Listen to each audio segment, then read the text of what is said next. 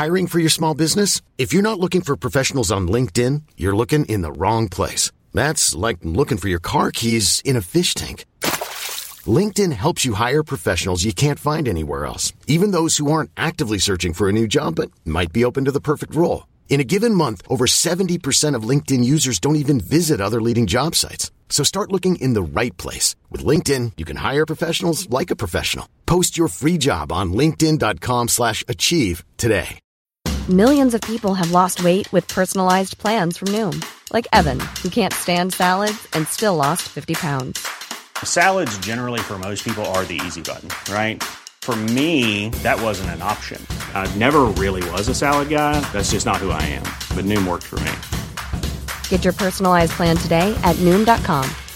Real Noom user compensated to provide their story. In four weeks, the typical Noom user can expect to lose one to two pounds per week. Individual results may vary. Even when we're on a budget, we still deserve nice things. Quince is a place to scoop up stunning high end goods for 50 to 80% less than similar brands. They have buttery soft cashmere sweaters starting at $50, luxurious Italian leather bags, and so much more. Plus, Quince only works with factories that use safe, ethical, and responsible manufacturing. Get the high-end goods you'll love without the high price tag with Quince. Go to quince.com slash style for free shipping and 365-day returns.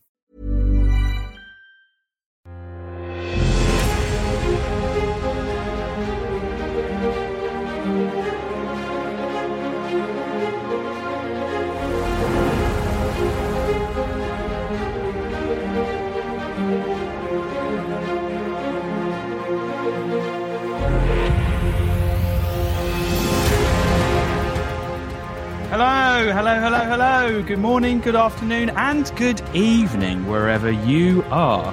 My name is Alex Q, and welcome to season two and the first episode of season two of Miscast. How much can you handle? How much can you handle? Woo! I had at least a snigger.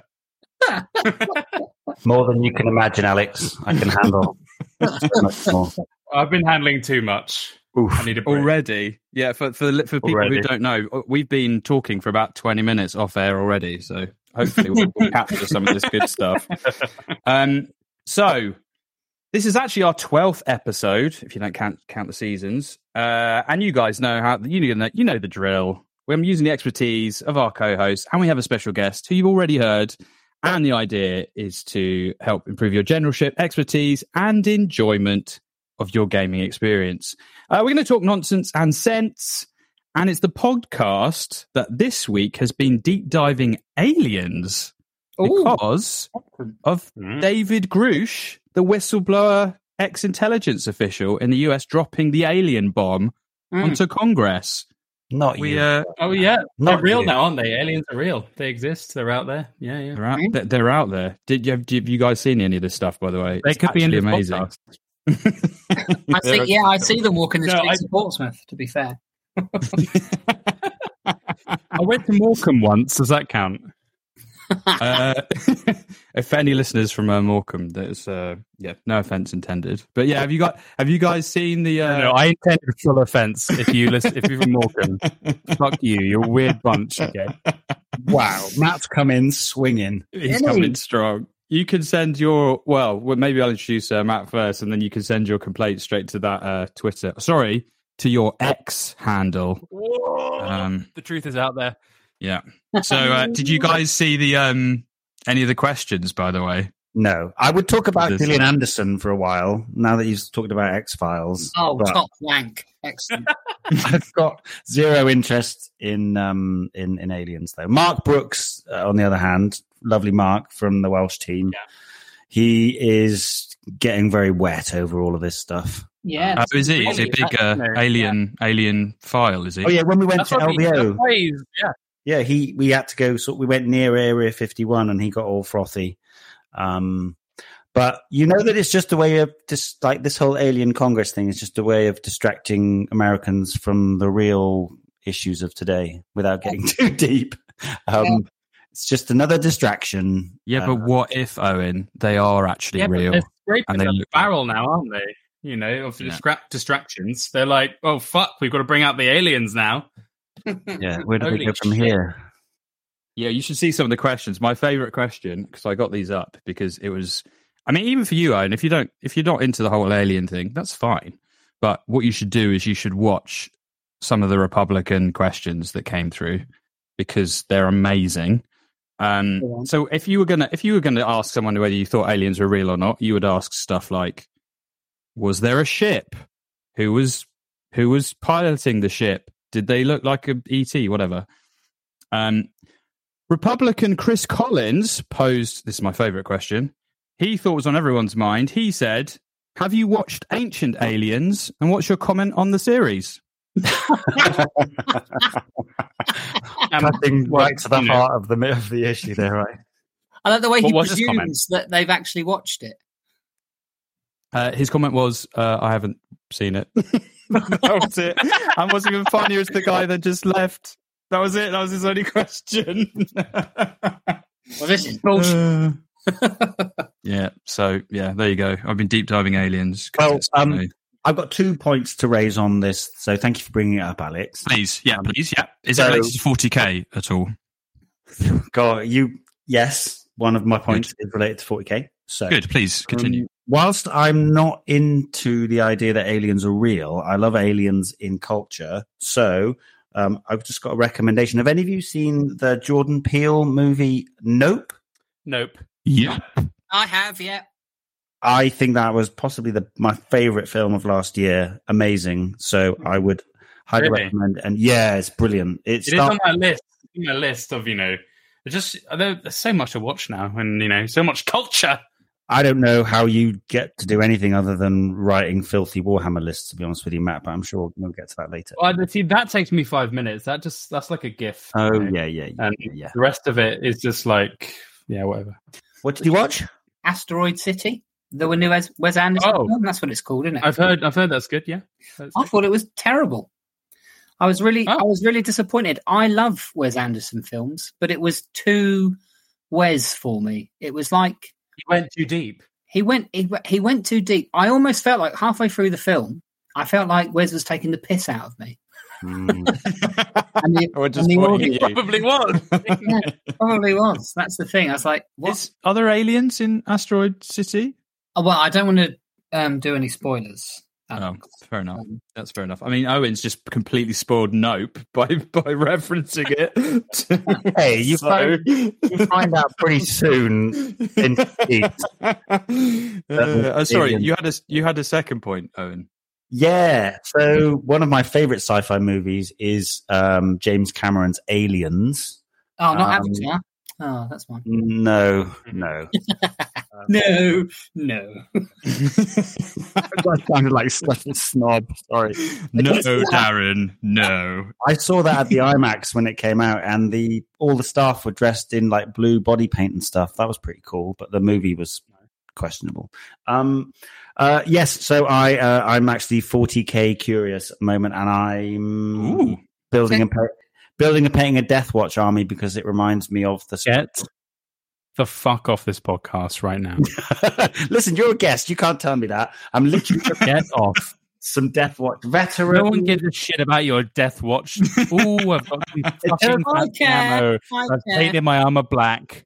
You know, Mate, but they, they seem like the the aliens. That's what I'm telling myself. They're also really quite good. From hang on, really hang on, hang know. on. Yeah, yeah, yeah, on. yeah. But like, they paint their armor black, and they Mhm. they they kill Xenos. Yes, very well. I mean, I'm on, come on now, Owen. That would have been a, an amazing reference if any of the congressmen had done that. Like as a question, what do you think of Xenos scum? I would have, I would have approved if that was if that was a question from the Do we need U.S. to Senate. a- we need to Well, they're form the Republicans. We know what they say. You know, yeah, I mean they're all about stamping down on illegal aliens, aren't they? Oh dear. oh, this is great. I don't know if I can be associated with this podcast. well, okay, I don't agree with that. Obviously, I'm.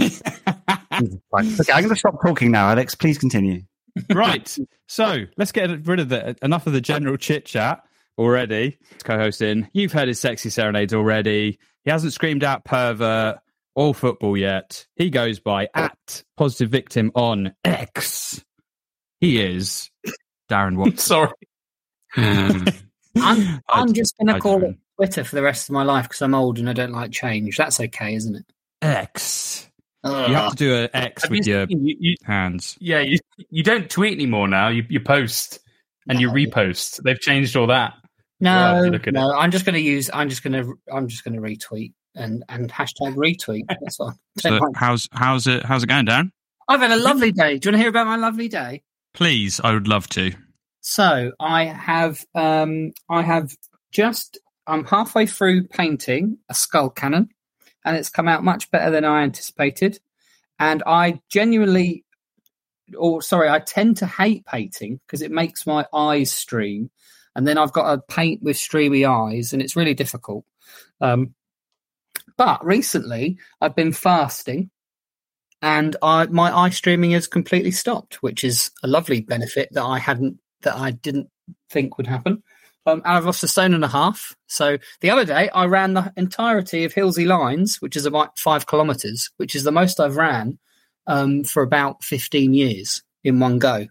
So, like, my health is fasting. I can't recommend it enough um, at the moment. I'm really enjoying it. Um, and that meant that I didn't have streamy eyes today, and I actually enjoyed painting for the first time in a very long time. And then Good. After halfway through, Alex came in to the bedroom and she yoinked me away to look at a church and a village hall for our wedding. It was the first time sitting, standing there in a church talking to a priest. It really hit me that fucking hell, this is happening. um, and I got very excited. Absolutely lovely. And then um, came back. Alex made a dal, which was absolutely banging. And now I'm talking to you, fine chaps. So I just had a really What a day!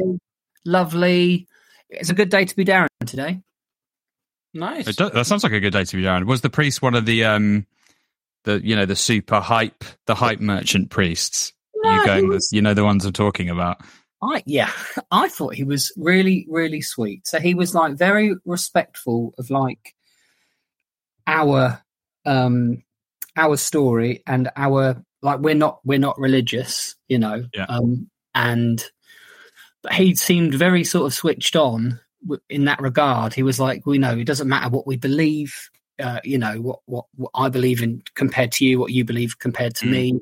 But the fact that we, you know, I just really want to help you celebrate um, your love for each other.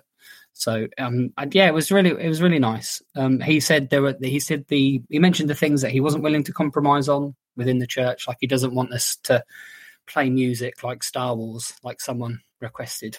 In Or a just come down the aisle.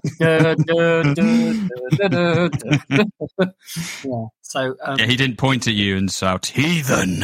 How dare you come into this house?" no, no, not at all. He was. We we had a good. I wish that would have. That'd be cool. we had a good long chat about how the, the sort of church is trying to, to be a bit more modern and accepting, and um, Okay. I thought that was really interesting as well. Um, yeah, it's just a lovely day. I- I- When is when have you got the date yet for it? no, no, we're not that. The trouble is with Alex, right? She will change her mind. This is like the third time she's changed her mind in as many weeks. So, like getting a getting a date out of this is going to be. Oh, What? She changed her mind about whether she wants to do it or not. wow, she, naughty, naughty. Um, no, no. How, so first of all, she wanted to elope, um, and then she wanted to do it in uh, her horse field, and her horse field's got like a twenty percent incline. And it, if it rained, it would be a muddy field. So I had to gently get her off that idea, but she really wanted to come down the aisle on top of Harvey, her horse. I was like, "Fucking hell!" This I was going to make a joke about that when you were saying that the church was modernizing, and you're fucking literally going to do it. um, you have to be on a horse though, or is she going to get? Would she get off the horse? I don't think she's thought that far. She just wants Harvey at her wedding, but that can't. Right. I think she's she's now agreed that's probably not the best idea. He's also an incredibly nervous horse. Oh God, I'm terrified of horses. Like oh, if Oh, they, this wedding would be a disaster. Then you got a nervous horse and you don't like them. yeah, exactly, exactly. They're terrifying horses. If they knew how powerful they were, when I first got with Alex, she took me to go see Harvey, and he kicked at the front, and I was like, "What the fuck?" He like kicked his the front of his stable because of he wanted to get fed. Um, or he was also nervous of me, I think, as well. She said he doesn't particularly like men. because she rescued him from from travelers. Anyway, he kicks out front, and I was like, they can kick out front, and she was like, yeah, of course. I've always thought if you're near a horse, it's you know don't go behind them because they can kick you, but at the front you'll be perfectly fine. And she's like, no, they can kick to the front and they can kick to the side. so basically, you you can't piss about anywhere near a horse. Hmm. They're Well, I mean, a fucking sorry, huge. Darren. No, go on. Just going to say, like, if you've ever played any sort of cavalry in an army, it's always the horses. You know, the tearing hooves and They always do better. they always do better. You know, They always do better. They always Embarrassing do better. horse dead.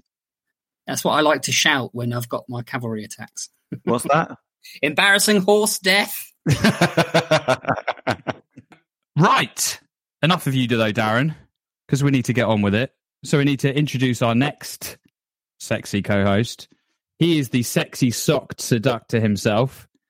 You can find him at Sock on My Lollipops on the gram. He's at OJ180 on X. Ugh. He is the Owen Jackson.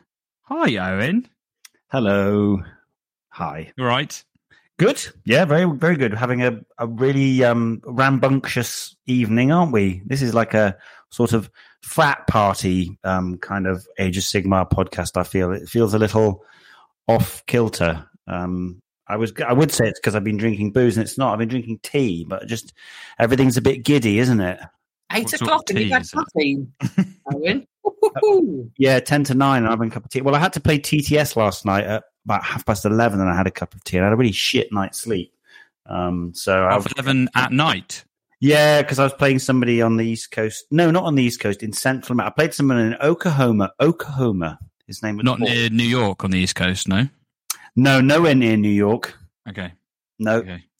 Okay. So, where, sorry? Oklahoma. Oklahoma. Yeah. So shout out Oh. to Paul. Had a fun game. Well, it wasn't a fun game, but we had. A nice- shout out for, shout out for the not Shout fun game. Paul for me a shit game. no, no, no, it was Yeah, fuck you, Paul. Yeah. no, no, no, no. It just wasn't really fun for him because I gave him first turn and he killed my screens, and then I killed everything except two of his wizards. Um, so oh, what, in one turn? two turns because I doubled Oh, him. right. Hashtag. Steady on, you know. I know exactly. You're playing KO? no, no, no, no. I don't know how to play KO, do I? Oh, Um, okay. no, I'm very well, thank you. I've been playing lots of Warhammer. I haven't been working much, and that's been good. Um, yeah, Awesome. that's When's, about when's, when's your next one then?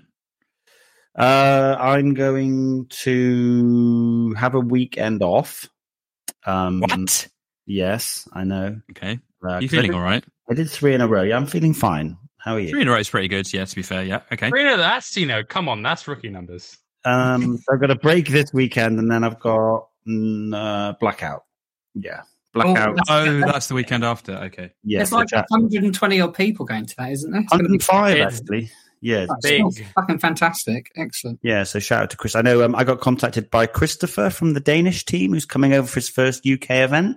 Oh, sick. So we've got. Oh, yeah, um, I, I played him at, um, what did I play Matt? Mark's Blood Tithe. I played him at Blood Oh, Tithe. at It's great. Blood Tithe, nice. Yeah. Um, and then I also got contacted by a chap uh, called Lee, who's holidaying from Australia. So the Welsh team are going to lend him an army, and he's going to play. So yeah, Oh. feels nice. Feels like the community's. Wow. He's come all the way from Australia to go to a UK tournament. That is that is some effort. Eh? Dedication. You better win now, eh? Are you going to slap him off in two turns? I hope so. Um, um, no, I'm good. Yeah, playing Warhammies, trying to be a good human, usual stuff. Um, You're still on the corn train. Uh, yeah, I had a game on Friday and uh, it made me really sad. You know, I was talking, who was I talking to? I was talking to somebody the other day about how we're all so emotionally invested. I was talking to um, a couple of the guys at the Bad Moon Cafe today because they were talking about Hmm. how they dip in and out of 40k a lot. Boris and um, Will, a couple of the owners of the Bad Moon Cafe. And Boris is a really high level um, 40k player. And he was kind of talking about, you know, he's playing Gene Stealers at the moment who are really, really good. And kind of, even though he won all his games, he was feeling a bit, uh, so, you know, we can all, we all ride this emotional roller because, well, most of us do. Matt, who's our guest tonight, sorry to bury the lead there or the lead, whatever you say, but, um, he just plays the filth. So never really has any Oh, emotional. whoa, whoa, whoa, whoa, whoa, whoa. I'm all feeling, baby. I play it because it feels good, okay? Yeah. No, you play it till it gets nerfed and then you drop it. He's a vibe. He's a vibe. Sorry, I didn't realize I was coming here to be character assassinated. He names all his characters though. He is very narrative. Yeah, exactly. Owen chose violence th- this evening. Woke up, Well, chose it's- violence. It's the roast episode. Did did you you sent me that message, Alex, and you said we're roasting Matt tonight? Um, did that? Yeah, that's that was, that was yeah, that was the message. Yeah, yeah, exactly. Oh, I think that case is well, good to know, good to know. Um, so Right. uh, I'm sort of on the corn train, but I have got some other ideas, and I might be taking something different to Blackout. But I'm not Does saying that what mean it I is. can borrow your corn in the future? Your summons. You can borrow any army you like, as long as you don't give it back to me like Math Mallow gave me back one of my armies. Of course. God, I'm in a spicy mood tonight. Carry on, Oh, more shots. Jesus Christ. Right. Well, before Owen assassinates any more listeners, uh, let's get our uh, let's get our lovely guest in. So, some say he's attended more tournaments than Owen has. no. Good grief. Some some say he's the Charlie in the Chocolate Factory of the Age of Sigmar world after winning not one but two golden tickets. Some even say that he has two silent letters in his name. You can find him at M Goldsborough on X.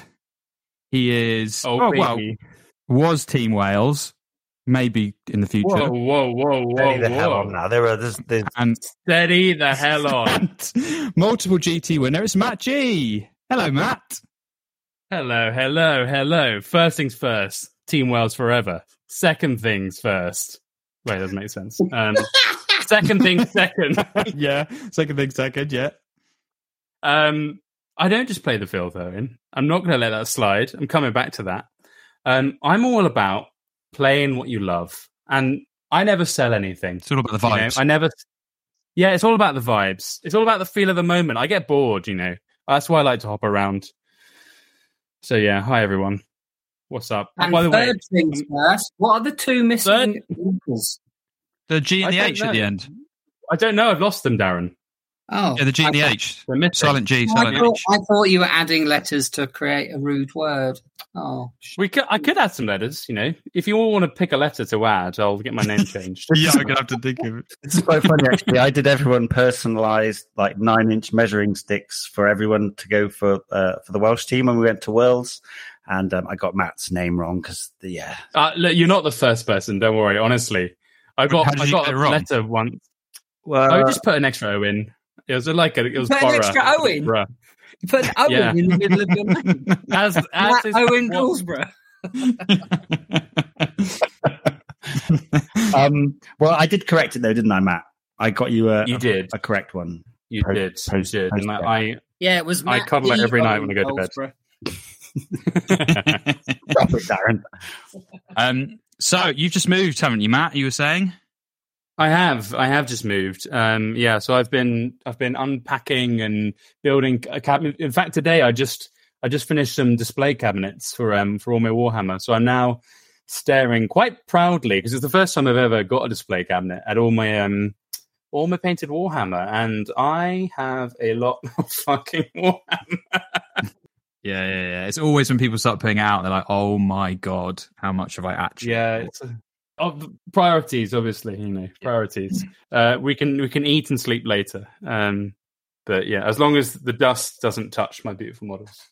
Yeah, that matters. exactly, exactly. Well, thanks for coming on. It should be a fun one. No, as you, as uh, the first 20, 20 minutes already of absolute nonsense. So, uh, yeah, great. Apologies to Steve and Jack. missed half of it. Uh, right, They just, I bet they just skip it, don't they? Surely, you know. I, I I wish there was a way of not letting people skip it. I'd make everyone listen to the start. But anyway, Um, right, the Sigmar section of this podcast. We're talking about matches. If you didn't get it from my amazing pun, matches. So we did do an episode with uh, the the lovely uh, Laurie Huggett Wild about match ups, where we talked about the team kind of green versus red, and we've had lots of questions about. Um, well, how do you even assess a match up in the first place? How do you know if a green's green or how's red's red? And obviously, a lot of this is going to be down to the player and subjective. But we thought we'd give you some examples from our lovely experts um, about how they go about assessing their matchups and why. So we're going to, and since they've all been to feud at the Fens, uh, when was it? Last weekend? Weekend before? Last Is weekend. feud, feud on the thing. Yeah, yeah, yeah. That No, You- two, you two. in the fens. Oh, live I thought it was in- no. There was multiple uses of it. I because I'm I, deep dive on the feud drama here. I saw it both used as on and in by the organizers. So Oh, so it's not even I'm not fault. even sure. I'm not even sure which one it is. Uh, anymore. organisers, you got to get your on and your ins right. So it might have been in the fens or it might have been on the fens, but they all went. All our hosts went and our guest. So we're going to talk about their matches, uh, what, how they assessed their matchup going into it, and whether it it fits with that matchup. So that's what we're going to do. Um, just a quick thank you to say thanks to everyone for your really lovely comments and questions. I do well between me and Darren, we do get through the uh, X messages. Uh, so thank you very much for sending them in. We do really appreciate it, and it's very uh, warm and heartwarming to get them all. So thank you very much. Um, right, let's kick this off, Matt. Yeah. uh, let's go for day one, the nerve, the nerve wracking game one. So you were just Uh, for the listeners, you were playing your space lizards, weren't you? I was playing um Happy Fun Time Space Lizards sort of uh it was you know Kroak the the Trog bomb. I was still running the Trog bomb. I still think the Trog's pretty good. It was Kroak the Trog bomb all the all the stuff that makes it work the Astrolith uh the other Slann um some Saurus Guard and then two Snake Basties and some endless spells. Um yeah so I was you know there I was there to do the magic uh bring the mortal wounds um, and cast uh, and summon a lot of shit, basically. Yeah. And were you primarily playing it a bit like a castle build? Were you being very aggro? How were you kind of using it, just as a reference? Uh? It. I mean, it's it's a. I I it was a sort of a castle that unpacked, but it, it wasn't. A, it was a an early unpack, um, mainly because everything tended to be dead. Um, yeah, sort of pretty yeah. quick. Yeah. But um, but uh, yeah, Yeah, so fair. you sort of you know use the screens and then the basties to sort of pin people and um and sort of buy yourself time while Kroak and uh does all does all the magic and and the basties you know grind them down. And yeah it, it sort of it operates in multiple phases. It um yeah just sort of kills you really quickly with multiples mortal wounds splash damage. Hell it's Yep. great. Okay. Um, so for day one, I guess we I, we could take it in game by game or day. I thought day might be a, a bit nicer. So for day one, um, would you say your first three games, and we can go into it individually, I guess. Would you say they were good matchups for you when you saw them, or would you say there were any kind of medium ones, or there any bad ones in there? Um, so I think for my first, I say I had two medium matchups and then sort of like a, a, a, a like an easy one. Um, so my my game one was Fyreslayers. Um, it was Fyreslayers Okay. with uh, it was it was like Hearthguard blocks. Um, with but it had all the anti magic tech. Had the icon um the for the spell ignore. It had the the Ash Cloud rune. If you don't know what that does, the Ash Cloud rune it's um it's a once use thing.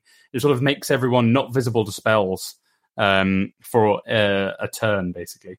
Um, so that's you know that's annoying, but um Is it to the It's- next hero phase one, or is it just the battle round? yeah, I think it's to the next hero phase that one.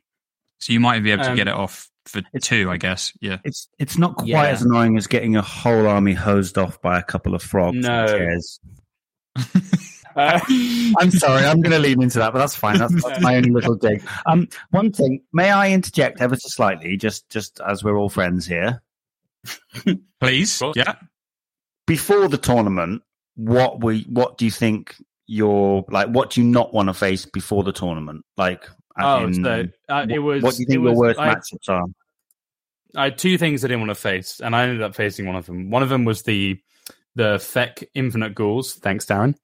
Um, and the second one, the second one was um, the uh, Null Myriad, of course, because you know that two, the a four up spell ignore is fine, but a two up spell ignore is like, oh, I'm going to have to change how I play the game, if that makes sense. Yeah, yeah. Yeah. Um, and so Um, you were saying so the the Fyreslayers were one of the medium matchups, were they? Um, so it's a medium because, like, uh, basically the Ash Cloud rune is hard to. It's hard to keep your whole army holier than twelve. Um, so I'm able to get some bits early, which you have to push out into objectives, so I can just kill them. Uh, and then once that's gone, it, it- it's sort of the Fyreslayers player lives and dies on how many four up spell ignores they can pass, and eventually I will kill the Battlesmith. And then once the Battlesmith goes, everything's dead. So it's whether they can get through all my you know Bastiladons and chaff walls before I you know before they can before I can kill their battlesmith and therefore then everything else. Um, and so that just generally means that I have to give them like a turn, maybe in the two turns of like scoring the points. And so it ends up being like not a whitewash score, but it's still like it's still like a win on paper, but it's just like a hard win. It's like a harder win than I have to actually play the game rather than like you know phoning it in. Yeah, yeah, yeah. yeah. And if they get too far ahead, you might not be able to claw it back. Hence the kind yeah, of exactly. Yeah, And you know That they could sense. just roll Yeah, saves, and then it could, yeah, yeah, but yeah. Yeah, yeah, yeah. Well, if they roll lots of four ups and they're on the points, yeah, yeah, yeah. So would you ever would you ever consider any of those as a red then, or no? Do you think it's just it's that kind of Uh, dicey, hot 50-50? No, I think I don't. I, I don't. I don't even say it's 50-50. I'd say it's like maybe 70-30 to me. Um, Yeah. because like a lot has to go right for them t- to put me in a bag. Because I can, I can still like play the combat game with the basties, and you know they can they count a lot on points because they're monsters. So I can you know score and and you know if he wants to. Cause the mission we were playing had four objectives because it was no risk, no reward. Um, so they had to spread, um, and that means they can't, you know, they can't keep everything in range of the icon. So I can kind of play two, and they can play two, and it's, you know, Yeah, yeah, yeah, perfect. And so, for if this was like a, a like a team tournament, you would put this down as a. Would you put it down as like a yellow? I, I mean, I everyone uses different color coding systems, I think, but would, would this be a green for down- you? Or it- it'd be like a green, but not like a. It's not like a 20-0. I'd be like a yeah, it's like a you know a 15-5, 17-3 sort of. Yeah. You know, that makes thing. sense. Okay, and then number two. Number two, I played uh, the only other FEC player I think who wasn't running Nagash and the Ghouls, um, and I deleted fifteen hundred points in one turn. Wow. and so that was like pretty pretty green, I think. Was did you? Um, But did you? Was that something you were gonna expecting to do though before you started? Uh, no, I, I thought I'd delete maybe a thousand points, but um, you know, it, only, uh, only a thousand. I got a bit. I, I rolled. A, I rolled a bit. I rolled a bit hot, and um, on you know the Kroak mortal wounds and stuff, and yeah, it was um, it was a it was a great great game, good times. Everyone had fun. So this, so this Um, was a what? This was just honestly, a, FEC monster list or something, was it? You were playing.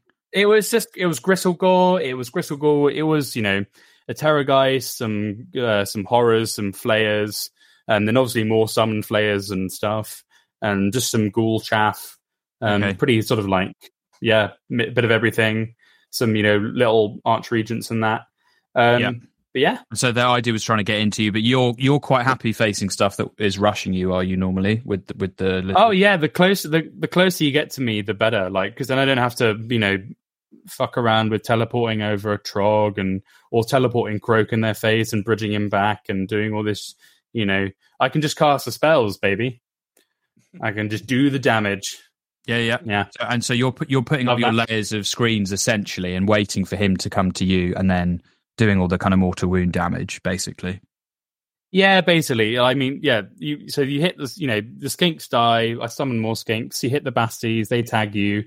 Um, and also you can like, and then I've got the space for to stave in my list, so I can deep strike stuff seven away, and you know, a lot of the actually a lot of the summons the Seraphon have have access to plus one to charge on the scroll. So like, Saurus Warriors, Raptadon Chargers. They all so you're actually looking like six inch charges with a reroll.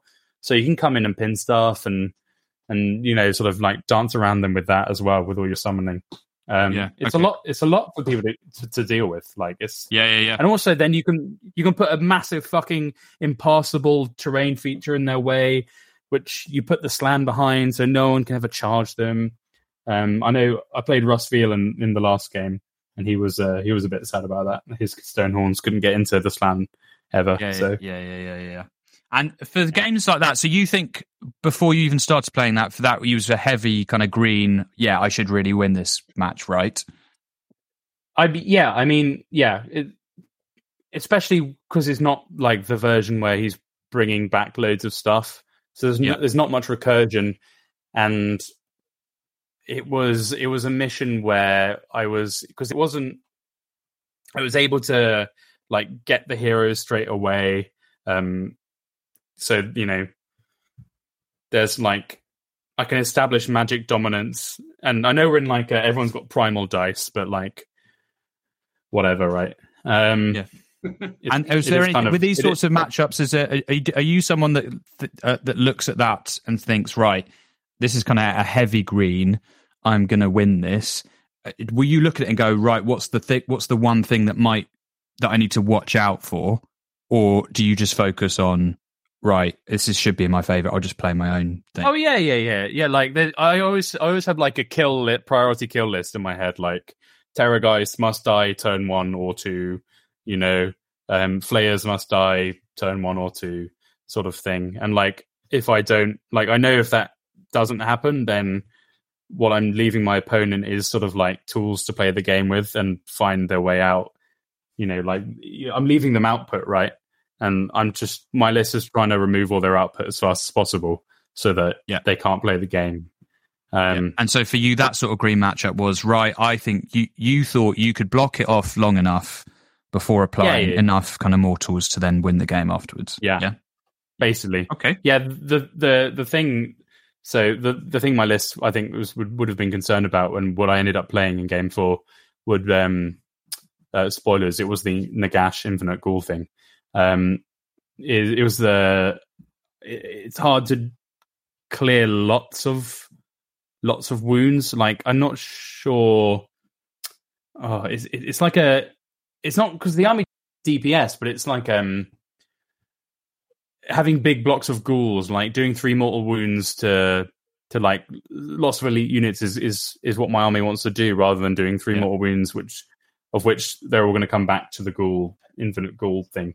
Yeah. Um, Yeah, yeah. yeah, yeah. Okay. You struggle, Uh, you struggle killing the characters as well because they've got free heals in the hero phase, and obviously, Yeah, yeah, exactly. Nagash can probably stop maybe fifty percent of your output, and it's rare that you're going to get the all rewards- spells onto the Arc Raven, etc. Is it? I It's think I'm also designed- the only. In your defense, Matt, Seraphon it's designed. It is designed to take out Seraphon. So Yeah, no, completely, and it and it, it did. Yeah. um, um, and um, uh, Mike's as well, didn't it? In the last game. yeah, yeah. No, I was just going to say, and then your final one for, for day one, your game three. Uh, well, that that was our illustrious co-host, Mister the Owen Jackson, was my game three, um, and we had a blinder of a game. I think Owen will attest. Yeah, I've to. heard, I've heard Um, this one. Yeah, it was tight. Yeah. I, I I don't know if it was the jet lag, um, or if I was just you know, if I was lulled into a false sense of security by the dreamy eyes Or the um, socks. and those sexy he distract socks. you with the socks, The socks, yeah. exactly. He did. He kept putting his leg up on the table, and you know, what, what's a man to do, right? What socks were you wearing? But um, Can you remember? Ooh. Um, I think Your they might daddy been, ones. They no, they haven't had an outing yet. No, they were white Carhartt socks with a red and black stripe. Of course, of course, they were Carhartt. Ooh, the sexy, Um, the sexy course. stripe. I would I would say it wasn't my dreamy eyes or or your jet lag, Matt. It was that I actually, for the most part, I think I played a pretty good game of Warhammer. And that's You played a sensational game of Warhammer. You did. Okay, Um, so and but, so you did. before going into it, Matt, for you was so this was another kind of medium one, was it in your head? Uh, it is, it is. But uh, I always take note of the player, whenever I do a matchup, I I, I always put a, a, lot of stock into who I'm playing as well. Okay, um, it's important. I think it's important to sort of like. I mean, once you know, once once you've sort of been around the block a few times, and I'm sure Darren and Owen will attest to this. Um, you know, you'll you sort of you you play you play the, the sort of the, the top players a few times, and you sort of get to know people a bit. Um, and if I'm coming up against someone who I think is like a top player, then mm-hmm. I'll you know I'll I'll I'll be I'll be more concerned for sure because you know I'm just I know I know that Owen's gonna Owen's gonna manipulate every little minutia of the game to you know as as I would as well to um mm-hmm. you know to to bring mm-hmm. home to bring home the win. Um, whereas you know like a maybe a less seasoned tournament tournament veteran uh, like wouldn't. That's all. But yeah. um yeah. And so I know I was playing Khorne. I don't think we mentioned that, but that was the, the, the Khorne. So for you in that in that specific matchup, if it wasn't Owen, if it was just Khorne and a player you didn't know, what would you have had that down as? It, it's like a yeah, it's still a medium, but it's like a not a great medium. It's I think it's definitely more 50-50. Um, because the, the spell ignore. So it's all about the spell ignore, really. Um, the spell ignore that Khorne gets is not just, not just like a spell ignore. Like I can with this Fyreslayers one, even though it's a worse spell ignore, a five up initially. You know, um, with the with the with the Fyreslayers one, I can just bin as many spells in. You know, I can just I can throw mind bullets at them all day and see what sticks. You know, with the Khorne one, I'm like, well, if he passes it, I give him a blood tithe, and the more blood tithe he gets, the more he's going to summon and then uh, then I start to get into the the FEC problem of like, oh, I'm you know I've got to. He's bringing more stuff on, and I'm I don't want him to do that because that's my thing. I'm trying to you know like get rid of as much stuff as possible, and you know because I'll lose stuff during the game. Yeah. And if he's then bringing, and when I lose stuff, it powers him up even more. You know, so yeah. it's, it's a yeah, yeah it's a you know if I'm feeding him chaff, it's just giving him blood tithe to summon on more stuff. So it's it's kind of like a, a an even stalemate in that regard.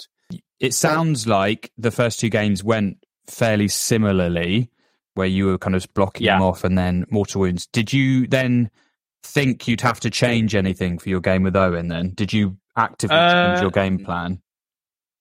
N- well, Owen won the roll off, and I had a plan to go first. So then Owen surprised me by taking the first turn um, which is pretty cheeky of him. Um, but I did think, I did decide in the end, because Owen did that, to play the game in, I think, a similar way. Um, I think in hindsight, I should have maybe been more aggressive early on.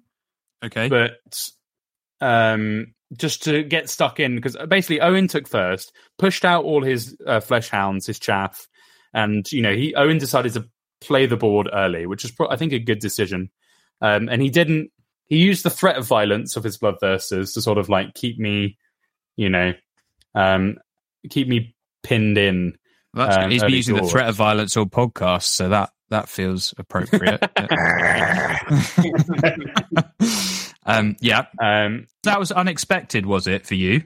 You said you you thought it was, it was a bit I, cheap. I was ex- I was expecting to go first because I think I think any Khorne player, I in, if I was playing Khorne, I'd be like, well, I want the double.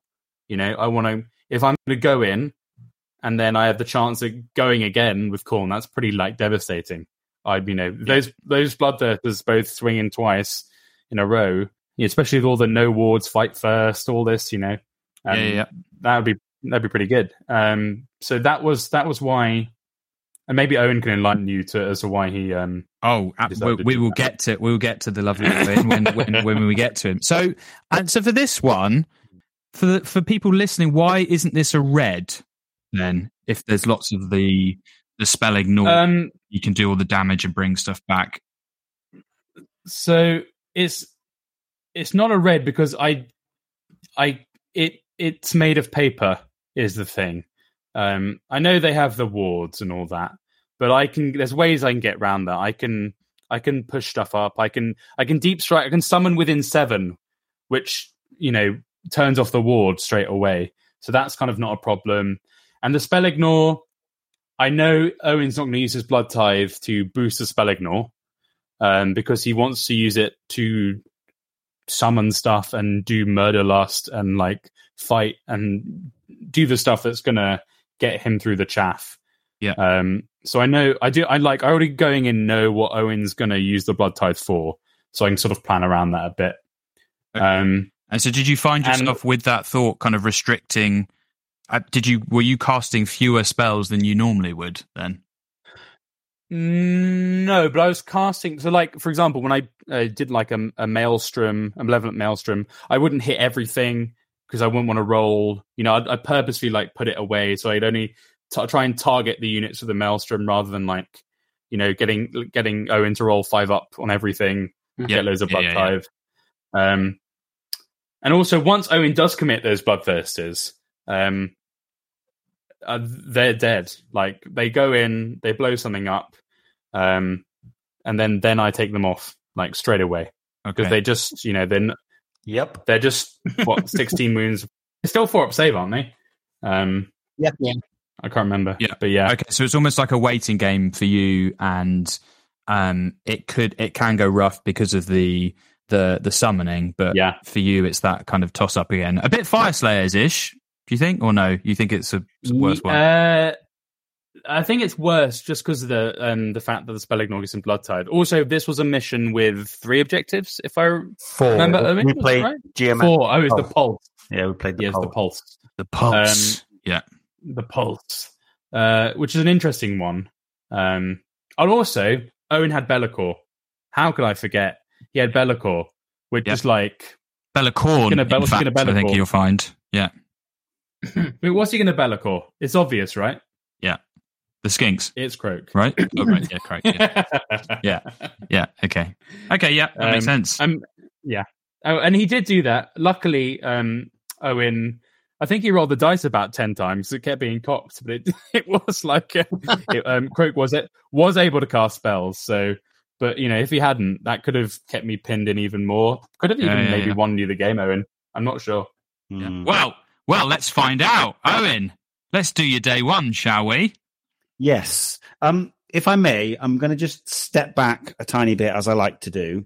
Um, and Matt touched on a lot of things there, which would because I did a couple of notes. I never really prepped that much, but I just thought that um, if we talk about how you assess matchups, because it's all very Please. well, lots of you know, we play a lot of Warhammer between the four of us. It's all very well us going, oh, this is a light green and this is a dark red and this is a orange, blah blah blah. But I think that to get to that level of knowledge, then we play a hell of a lot and we think about it a lot and we, you know, learn a lot. So I would say anybody listening that's like, if you want to get better at understanding what your good and bad matchups are, then just like tune into like Rob Honest Wargamers stat show every week. You see what all the top lists are. And if you don't know how something works, then just screen grab that list and then go on Wahapedia and figure it all out and, you know, ask your mates and stuff. So coming from a position of strength and knowledge, that will allow you to be- then, you know, assess and analyze whether they're good or bad matchups. So I, I would Mhm. say definitely that. And that, and then like Matt and Darren and, and well, all of us, you know, you we can go in, we can look at a list and say, for example, somebody puts a list in front of you and goes, right, you're playing that in 10 minutes time. We could probably go through that and figure out what, what the key, like Matt was saying, oh, kill the terrorgeist first. You know, we would kill, we would come up with a kill list. We would know, do I want to be within 30 or out of 30 to give myself a chance of unbinding a key spell? Do I want to be passive? Do I want to try and pin? Like your whole deployment, all the things that we've talked about through the first season of this podcast, all of that coalesces into like just a few important decision points. And then that becomes your whole strategy. And that, that's how you, you know, getting to that point is how you understand whether what is a, a, a green or a red. Um, and then factoring into that as well, I would say that there are what I put down as like six variables, and Matt touched on on them as well. So you've got the army, you've got the list, you've got the battle plan, you've got the player, you, then you've got the pack, and you've got the terrain. So, for example, I would always say those are the six factors because you know, talking to like Runa and like the world's players and stuff like that, you kind of go, ah, well, this is a green on this. No, sorry. Let's say this is a red matchup on this. It's really terrible. You know, they just come forward and take all my stuff off. But if we play this mission, they don't get to do that because of the conditions of that mission. So, you know, knowing the battle plan or the mission and how that factors into whether it's a good or bad matchup, I think is super important. And then, yeah, player strength, you know, even like people say, oh, like I played round one, we'll get to it in a sec, but I played Nagash Infinite Ghouls. But Mm-hmm. that's the headline. And then when you read the list and you ask him, what have you got in your box to summon, mate? And it's not two units of 20 beast flayers. It's a Varghulf courtier and some ghouls and like three horrors. And you're like, okay, well, you know, like you start on the pinnacle and it's like bright red, and then it goes a little bit of a lighter shade because they don't. like when Slaanesh first came out, the busted old Slaanesh. Who used to play that, by the way, Matt? Anyway, moving on. Um, so Hey, look, look. I only played it after the first nerf, okay? cool. Okay. Mainly because I was painting it. Hey, you know, in school, like where you chase around and try and like have little toy fights with the girl that you fancy because you really care about them. That's that's all this is, okay, Matt. It's just another form of tough love, okay? Owen. Is that all right? Oh, Yeah. okay. It's a lovely moment. Anyway, back to killing Oh. stuff, Owen. Back to killing stuff. So, Yeah. um, yeah, army list, battle plan, the strength of the player. But again, don't let them get in your head like Darren. If you face, you know, like Darren says, you know, don't be overawed or, or make it a bright red just because you've heard of Jack Armstrong or Dan Bradshaw or Darren Watson or, you know, um, Matt G or, you know, Math Mallow, um, any of these Or players. Alex Q. Yeah, Alex exactly. Q, yeah. sorry, sorry, Al, Yeah. go. Alex Yeah, Q scares me the most. yeah, man, that guy.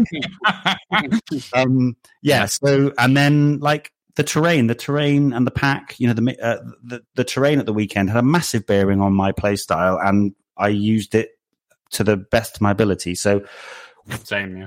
sorry i just wanted i wanted to get all that out there also very good. Um, yeah. No, no, that's great. Honestly, yeah. also like matt you know i know i'm ribbing you for playing good armies but if you want to win tech games of warhammer then you play good armies that's that's simple You But- got to play the good stuff. Exactly. And so, so Matt's analysis, like Matt will have a lot more greens than if you're taking, you know, an army that you love, but maybe isn't like top, top tier.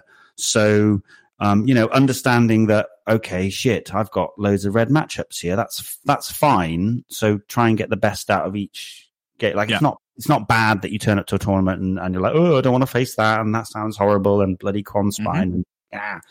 So Mhm. yeah. Okay, that's that's my TED talk over That with. was that was lovely mm-hmm. TED talk, Owen. Thank you very I've much. got my own coming, Owen. Don't worry. I, I thought that was going to come. Yeah. brilliant. This is good. This is why we do this, right? I'm, you know, I, I love learning. I'm just here for the aliens, but after that, everything's this is just I, the cherry on the cake. So please, Okay, Mm. please, so yeah. um, round one we played no risk without reward. My Yeah. opponent was a lovely chap called Reese, who I'd never played before, and this was Nagash Infinite Ghouls. So again, another tip: round one, often you get it in advance, and then you catastrophize about how your opponent's going to play amazingly and deploy perfectly, and everything's going to be perfect. And then within five minutes, you realize that they're not doing that, and everything's okay. So for me, I like to play my my first game in my sleep. You know, yeah. sometimes the night before. Hey, I had a Yeah. I had a three hour fever dream about a certain army this morning, and I woke up and I've completely changed what I'm going to take to blackout now, just based off a dream. Wow. Just just just a dream and a lovely plan on how to kill a Slann turn one. Do you know if it was the aliens speaking to you? Do you Yeah. think it was that? Hold on, yeah, it could be Some cosmic insights. Yeah, indeed. Um, so yeah, it was no risk without reward, which was basically you know you can deploy straight into combat. So I was like, okay, well, you know, if he puts it on the line, then I can just tag him in. Um, I knew that he outdropped me, so he had the choice. So going in, I was like, respect his ranges. So this is a key thing. You place Nagash. If you don't want a key thing taken off, you just stay outside of 21 because that's portal plus hand of dust. So early game, you know, that's a key thing. So that, you know, that's part of the matchup. I'm like, shit, you know, don't give him too much, but similarly, you know, respect that perhaps with your key piece, especially as I've got a hero phase move and I can get in. So for me, factoring in the player and the list and the fact that it wasn't that, and I knew for a fact that he normally plays Fyreslayers because I do my research. So I knew it was a new army for him. So I was kind of going in with it being an orange and being like, I know my army well. I've got turn off wards, so I can switch off the five up from Nagash. My army rinses ghouls. And the one thing that I think is against that list is if you make them force them to spend lots of CP. It's a very CP heavy army, that Nagash Ghouls army I found. So I was like, if he takes first, I'll just make it so that all my combat stuff is relevant and then I can push in and then clear off most of the ghouls. And if that's the case, then if I win turn two prio, I've got a good shot at taking, you know, the king's head off in that. And, and, and that was how the game went, basically. Mm-hmm. Um, so as you said, normally looking at that, just as, uh, looking at the game matchup and looking at the kind of list as it in isolation almost, you, you would have thought it was a kind of, as you said, a bright red yeah. because of because of the magic or the bodies or what what was what's the main thing about that that scares you as a Khorne player? Um as a Khorne player if you know if he's got an Archregent and a ghoul king on foot then you know you're going to have 30 bodies popping up behind you perhaps or on a flank and then starting the, the game with you know 60 to 70 ghouls. Um Khorne the way that i play it is tends to be a kind of tag board control zone with a counter punchy kind of element with a couple of bits of decent combat and then i use my summons and stuff to fill. So the nagash list is difficult because i need both bloodthirsters to go in together to line that up to basically kill nagash. Um, so i have to clear the screens and you know it's very easy played really really well. You can just get swamped much like how um, Matt described his his game. I mean, for context, my opponent uh, I think went one and four, or maybe a draw and four, and then Richie, who had another version of the same list, Nagash Ghouls as the headline, he went 5-0. So you know you. Yeah, there's there's there's things in that matchup that um, are tough, basically. Yep. Um, yep. Yeah. Okay because he can, he can pin you off, and the battle tactics are difficult for Khorne. So if he pins, if my opponent pins me in, then I've got to go for kill stuff, and that's not as reliable as more movement based battle tactics. Yeah, yeah, yeah, yeah. And he can shut down magical dominance, which I like to do with Be'lakor. Blah blah blah blah. So yeah, um, um, and then round two, I played Sam, and this was on Spring the Trap, and he was playing. It was a very different challenge. So this was Beasts of Chaos, Be'lakor with nine, the nine Bullgor list. Um, which again I would say is an orange because you know they've got really easy battle tactics. Um, I have to kill all of their battle line to get my grand strat, and I have to keep one of mine alive. And they can be all over the board. Um, and the, the the the the objectives on this are they're two very wide ones and one in the center. So he, you know, my I thought that he would just play the sides and then d- like deliver his Bullgor wherever he wanted to just blow something up. Um, and then he had his own Be'lakor, which is also another problem for me. So Oh, um, yeah, that was really tricky. Um, thinking about that, I, I knew that my condition there was basically push my screens out as far as I could, so that he hasn't got good targets for when he win, brings his Bullgor down. Try and win turn two priority, so that he has to bring his Bullgor down, and I get to see them before I have my turn two.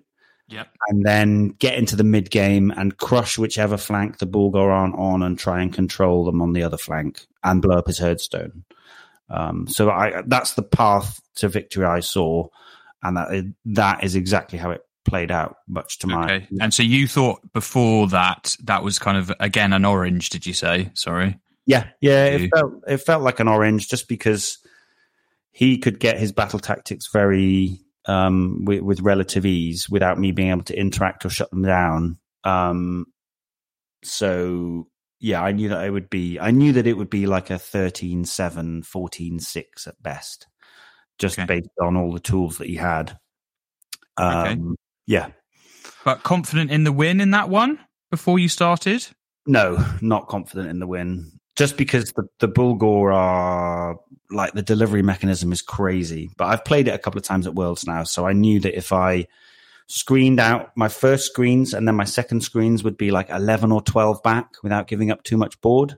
Um, and I also knew that I would have to go down on the primary early to not spread too wide and get picked off. So I knew it would be a late game win, but I, yeah, I, that was the best game of Warhammer I've played a little while. So I, I, I- I ended up, I think it was a 20, 23 17. So I was really happy with that. Good. Um, yeah, yeah. and then Matt, which is And then big- then the then the than the punch up. Yeah. Yeah, the the table one punch up. Um, So, so I mean, said that he thought this was going to be the easiest green of all time when we just spoke to him about five minutes ago. Um, yeah, Yeah, you know, did, yeah. uh, in- in all seriousness, what did you think going Um, in? Well, there is a psychological element to this for me as well because, Of course, yeah. I really hate Seraphon. Um, like I fucking hate Seraphon, and like I don't hate the players in any way. I just think they've always been cooked, and they continue to be cooked, and it just and this is on. Oh yeah, baby. they just grind my gears because they've got they just got so many tools. Um, so yeah, I I actually had a, a a game the previous week at the London Open against Mo Ashraf. Shout out to Mo, my teammate.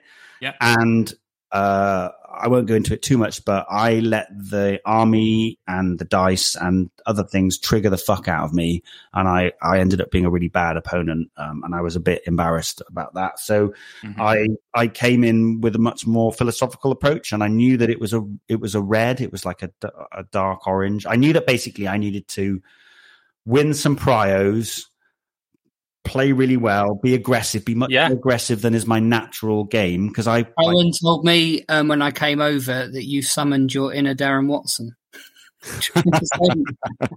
I did. Yeah, I wanted to basically not. I wanted because Matt knows me well. Like we've played a lot of times, right, man? Like we've played Mm. maybe fifty games, maybe not that many. A lot of games. We played A lot of games, though. Yeah, yeah. and like we always have absolute humdingers. And i he knows that i play quite reserved and passive and counter punchy um so my you know going into the matchup i was like this is a red or a dark orange. He can just like he says my stuff is paper. People people put too much uh, emphasis on that five up spell ignore. They're like oh Khorne five up spell ignore. They'll be fine into seraphon. But it's like you're stopping one in three maybe and like Yeah. the rest of the time You- You're st- you're stopping one in you're stopping a third of one type of output. Yeah, precisely. And like they do, and the nodes, the note, the cleanse the realm node blast, that's not a magical attack. Much like Matt says, um, with the stave setup, you can turn off my ward. So, because you're within seven rather than nine, so you're within eight, so you can. So there's lots of things that make it tough. So I was like, I'm going to not play how he thinks I'm going to play. I think that benefits the mission. Um, and I'm just going to push it in and see and like tag and hold. And I- I think that uh, it it was a resource management game, and I wanted to make Matt not use his resources in the way that he wanted to. So, for example, to get his turn one battle tactic, he had to summon 10 skinks, whereas you'd have much preferred to be banking them and going for like a big node blast turn one, turn two, in conjunction with some other summoning and things. So, I kind of wanted to, yeah, basically Yeah, yeah. take fair. the red and use it against you and play differently and make you sweat. Um, and it almost worked. Um, almost. It did almost. Yeah, yeah. I mean, I got my boom thirster right in the heart of the castle. Next, I did, and I made a I made a big mistake by I I dropped a Basti down uh, probably earlier than I should have as well, and Owen managed to pretty much left it for free. I think. yeah. So the the, the boom Yeah. thirster went in with with an additional pip of rend and an extra pip of save, and I believe he had bless on him as well. Um, and yeah, all I was doing like if I ever casino, if I'd have casino diced that and got three sixes, I'd have just won the game immediately um, on turn two. Um, but it didn't happen. But I put myself in, in into a position to win. So Well, and and as sure as Darren attests to you, you played for your outs. It sounds like. Exactly. that's yeah. why I wanted to. That's why I said to Darren, you know, I wanted to summon my inner Darren um, because you know, listening to this podcast and learning from other players, sometimes it's good to do something that your opponent's not expecting. Um, You'll win more tournaments do playing like that. No, Yeah. don't don't try and lose well. Fuck that. Like Yeah, exactly. that. Yeah. You- You're in a red matchup. Fucking get involved. Like Yeah, yeah, Mhm. I, yeah. That's exactly right, coward. Darren. Never try and Well, like you know, no- who cares if you go like if you go for one, like Owen, you're you're proud that you tried to go for the five zero, right? So Definitely. you can so the four one doesn't feel so bad, does it? yeah, exactly. yeah. Unless it's unless it's teams and you're trying to get as many points for the team, then just fucking go for it. You know, like doesn't matter. Yeah. And, and It's just toy soldiers. Yeah, Oh no, it it does matter. That's that's disingenuous, Matthew. It does matter, but you need to you need to um, you need to play to if you're if you're aiming for like podiums, then you you sometimes you find yourself in a shit matchup. You find yourself in a Mhm. shit situation, just slowly dying, so that you know you get a 13-7. Fuck that. I would prefer to like just make one big massive play, or you know, or several like five percent shots at taking out Mm. the game. Um, sometimes they fucking happen, you know, and then you feel like Yeah. God. Yeah, yeah. And so just before we go to Darren Owen, does, do do you think that assessing the fact that you went into that red and had such a good game, do you think that's going to change how you approach these sort of red matchups for you in the future? Then, Yeah, I think so.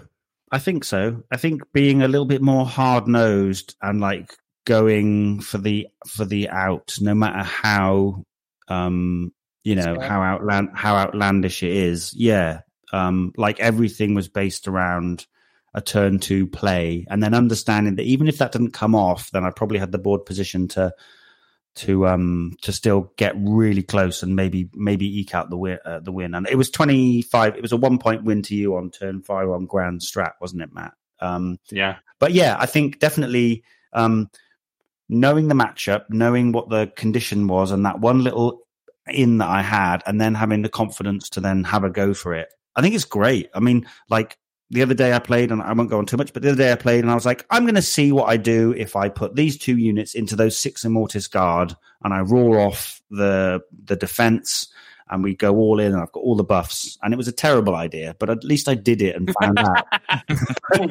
Nothing fucking kills them. no, I could have told you that one. Owen.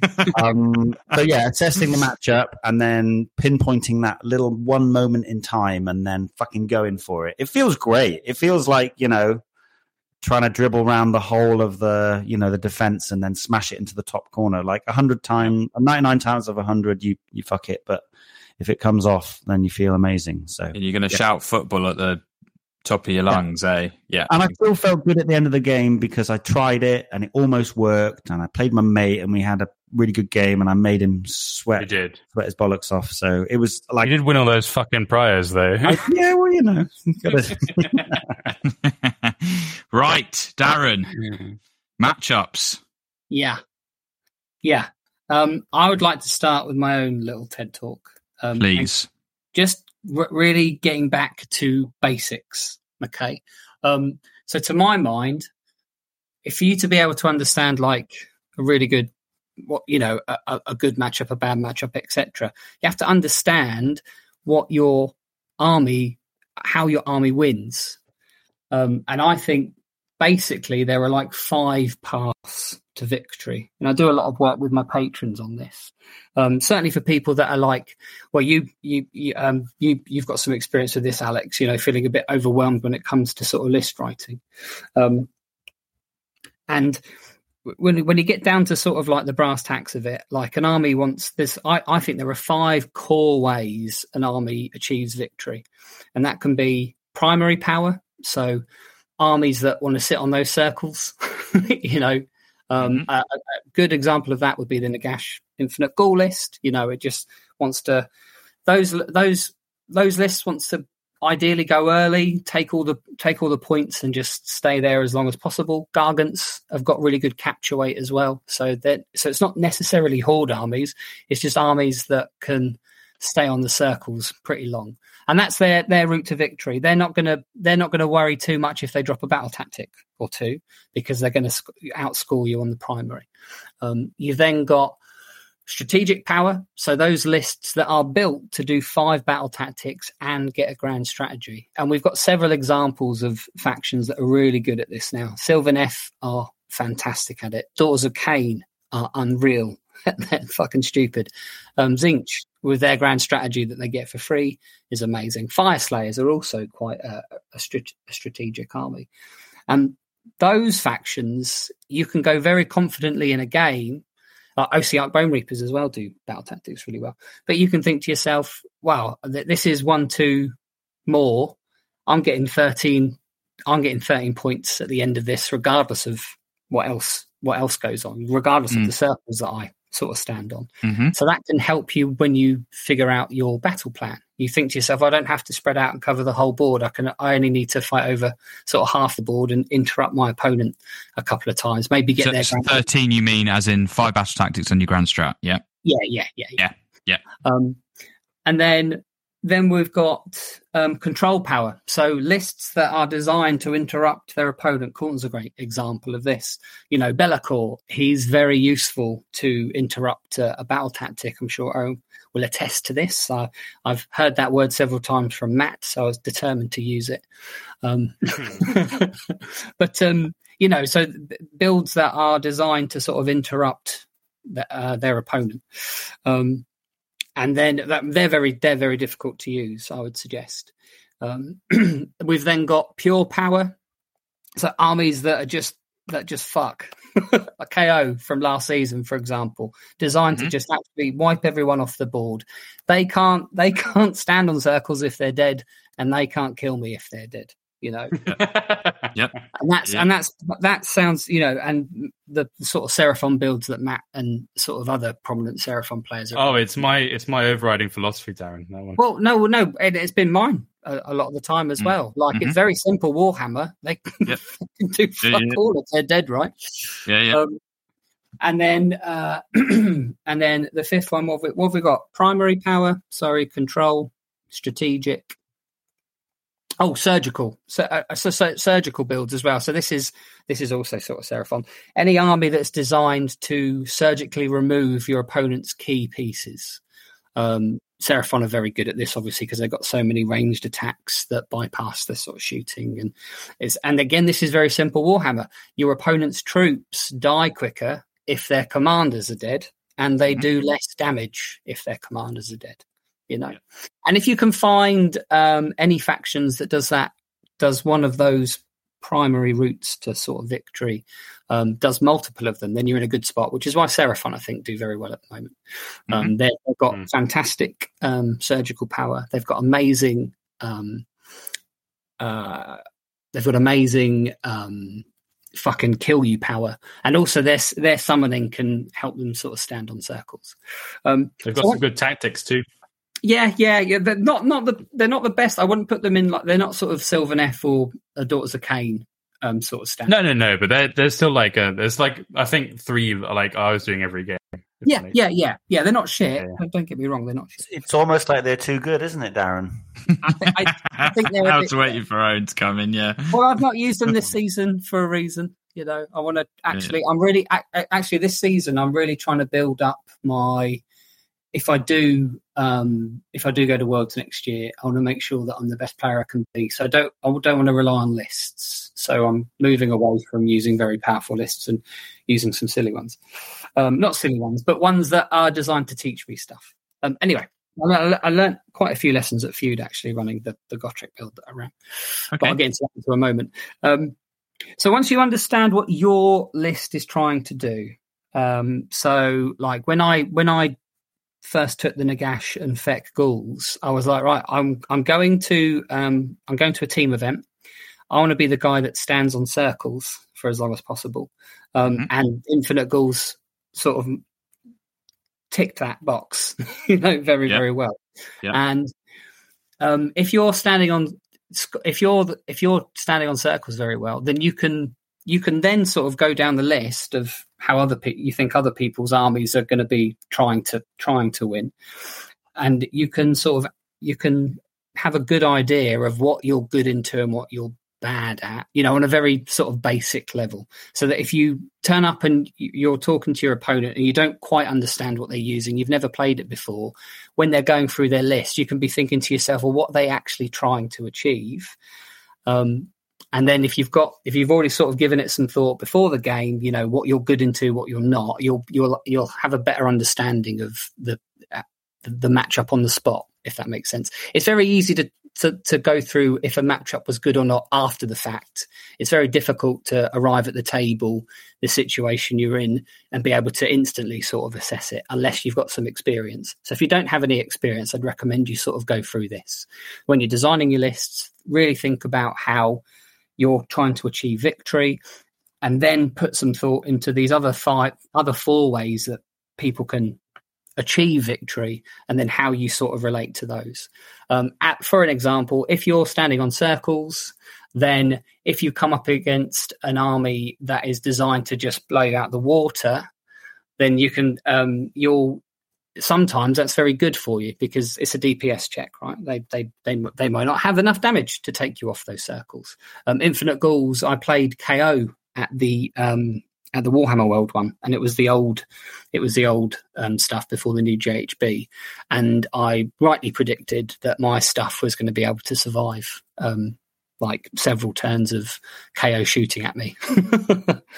um, whereas if I and if you're a, if you're a strategic army, you know that's a real that can be quite a challenge into an army that's just going to stand on circles because you're you're going to struggle. If you don't have the damage in your list you're going to struggle taking them off. So then you've got to win by you've got to try and win by other means. So if i was um Sylvaneth going up against that FEC army, for example, I would know straight away they've got far superior primary power to me. So there's absolutely no point me trying to fight over all the board, but there's absolutely a lot of I know that they're they're not very good at getting battle tactics. I know that from experience as well. Um, so their their strategic power is bad, whereas mine's good. So I'm going to play into that. I'm going to play over maybe 50, 60% of the board in the early game.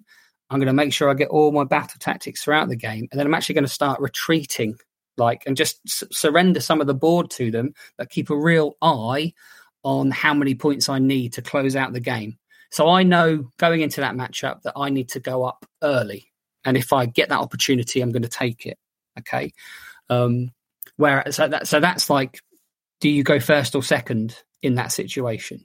Um, I would be going first because I'd be trying to get one two more because I know that later on in the game, my game plan is to like sort of retreat back. I'm going to get less and less primary, and I can come up with that battle plan on the spot because I know that strategic is bad into standing on circles primary power.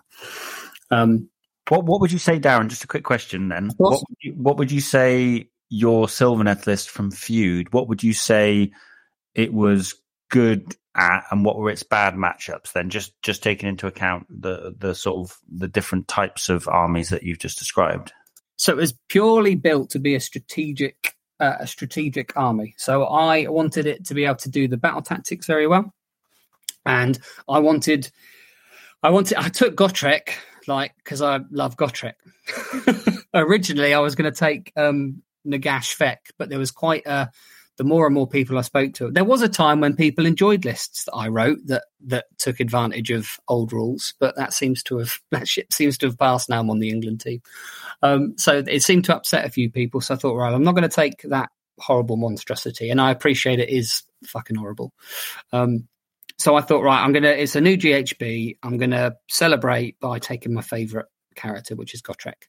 But I did want to marry him with an army that would support him. And the, the basic idea, Owen, was to have Gotrek run him into the middle, and then have the entire Sylvaneth army fight over like 50% of the board. You know, one flank or the other.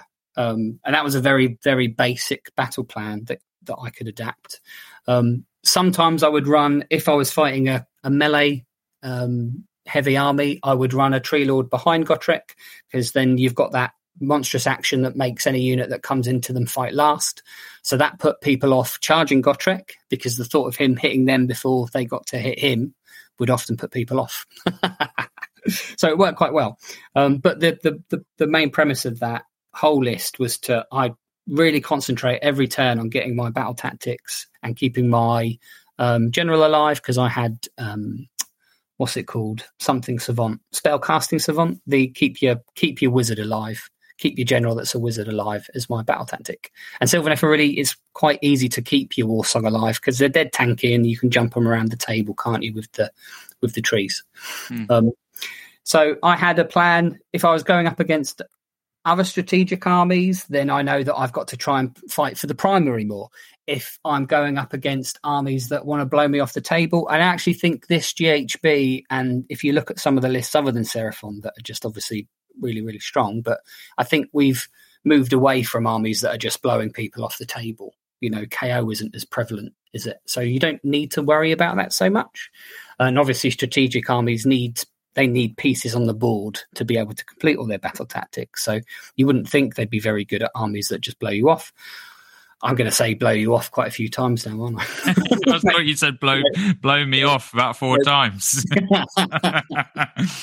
um, yeah, so so you can, but then they're not as I don't think they're as prevalent at the moment. So that's why I think strategic armies are quite quite quite good in this in this GHB because it seems a bit slower. You've got opportunity. You don't necessarily have to engage so much to to win games. I don't know how everyone else feels, um, but that's certainly how I feel. And I think Sylvaneth really play into that. So that was the the decision and Mhm. the very basics of it. okay. Um, and then, like I say, once you understand what you're trying to do, once you've once you're more once you're more practiced at going right, I'm gonna today I'm gonna write a list and it's gonna be the best strategic list I can possibly write. Today I'm gonna write the best stand on circles list, the best surgical list I can possibly write. That will help you when you look at it from that perspective. That will help you be able to assess what your opponent's trying to do and then if you've given some thought to it before how you're going to interact with that you you should be able to come up with um, you should be able to come up with better plans on the spot. And after you've done this a little while you'll get a lot more confidence from doing it. And that's how sometimes you can end up thinking to yourself well this is a red matchup but actually i know exactly i've got a plan into this and i'm reasonably confident. Do you do you like to write lists then that um you're more concerned with what you're doing rather than always. than doing what they want to do? I, I know yes and no. I think it's paramount you understand what you're trying to do. Mhm. Like Yeah. fundamentally, it is paramount you understand, and that's why net listing is. I've got nothing wrong with net listing. I've gone on record and said that several times. Um, but you know, one of the big failings of net listing is if you don't fucking know what it's supposed to be doing, then you it's very difficult to pick up a list and play it how the author sort of intended. Mm. Um, so yeah, so and another thing is, oh well, I could, yeah. So so that's the the very core of it, if that makes sense. And I know that's a bit ba- that might be a bit basic, but No, no, no. I think that makes perfect sense because that's how you're approaching these these kind of matches and how you're assessing them. So, and so the, with that in it's pack dependent as well. So one mistake I did make is I didn't really appreciate the pack.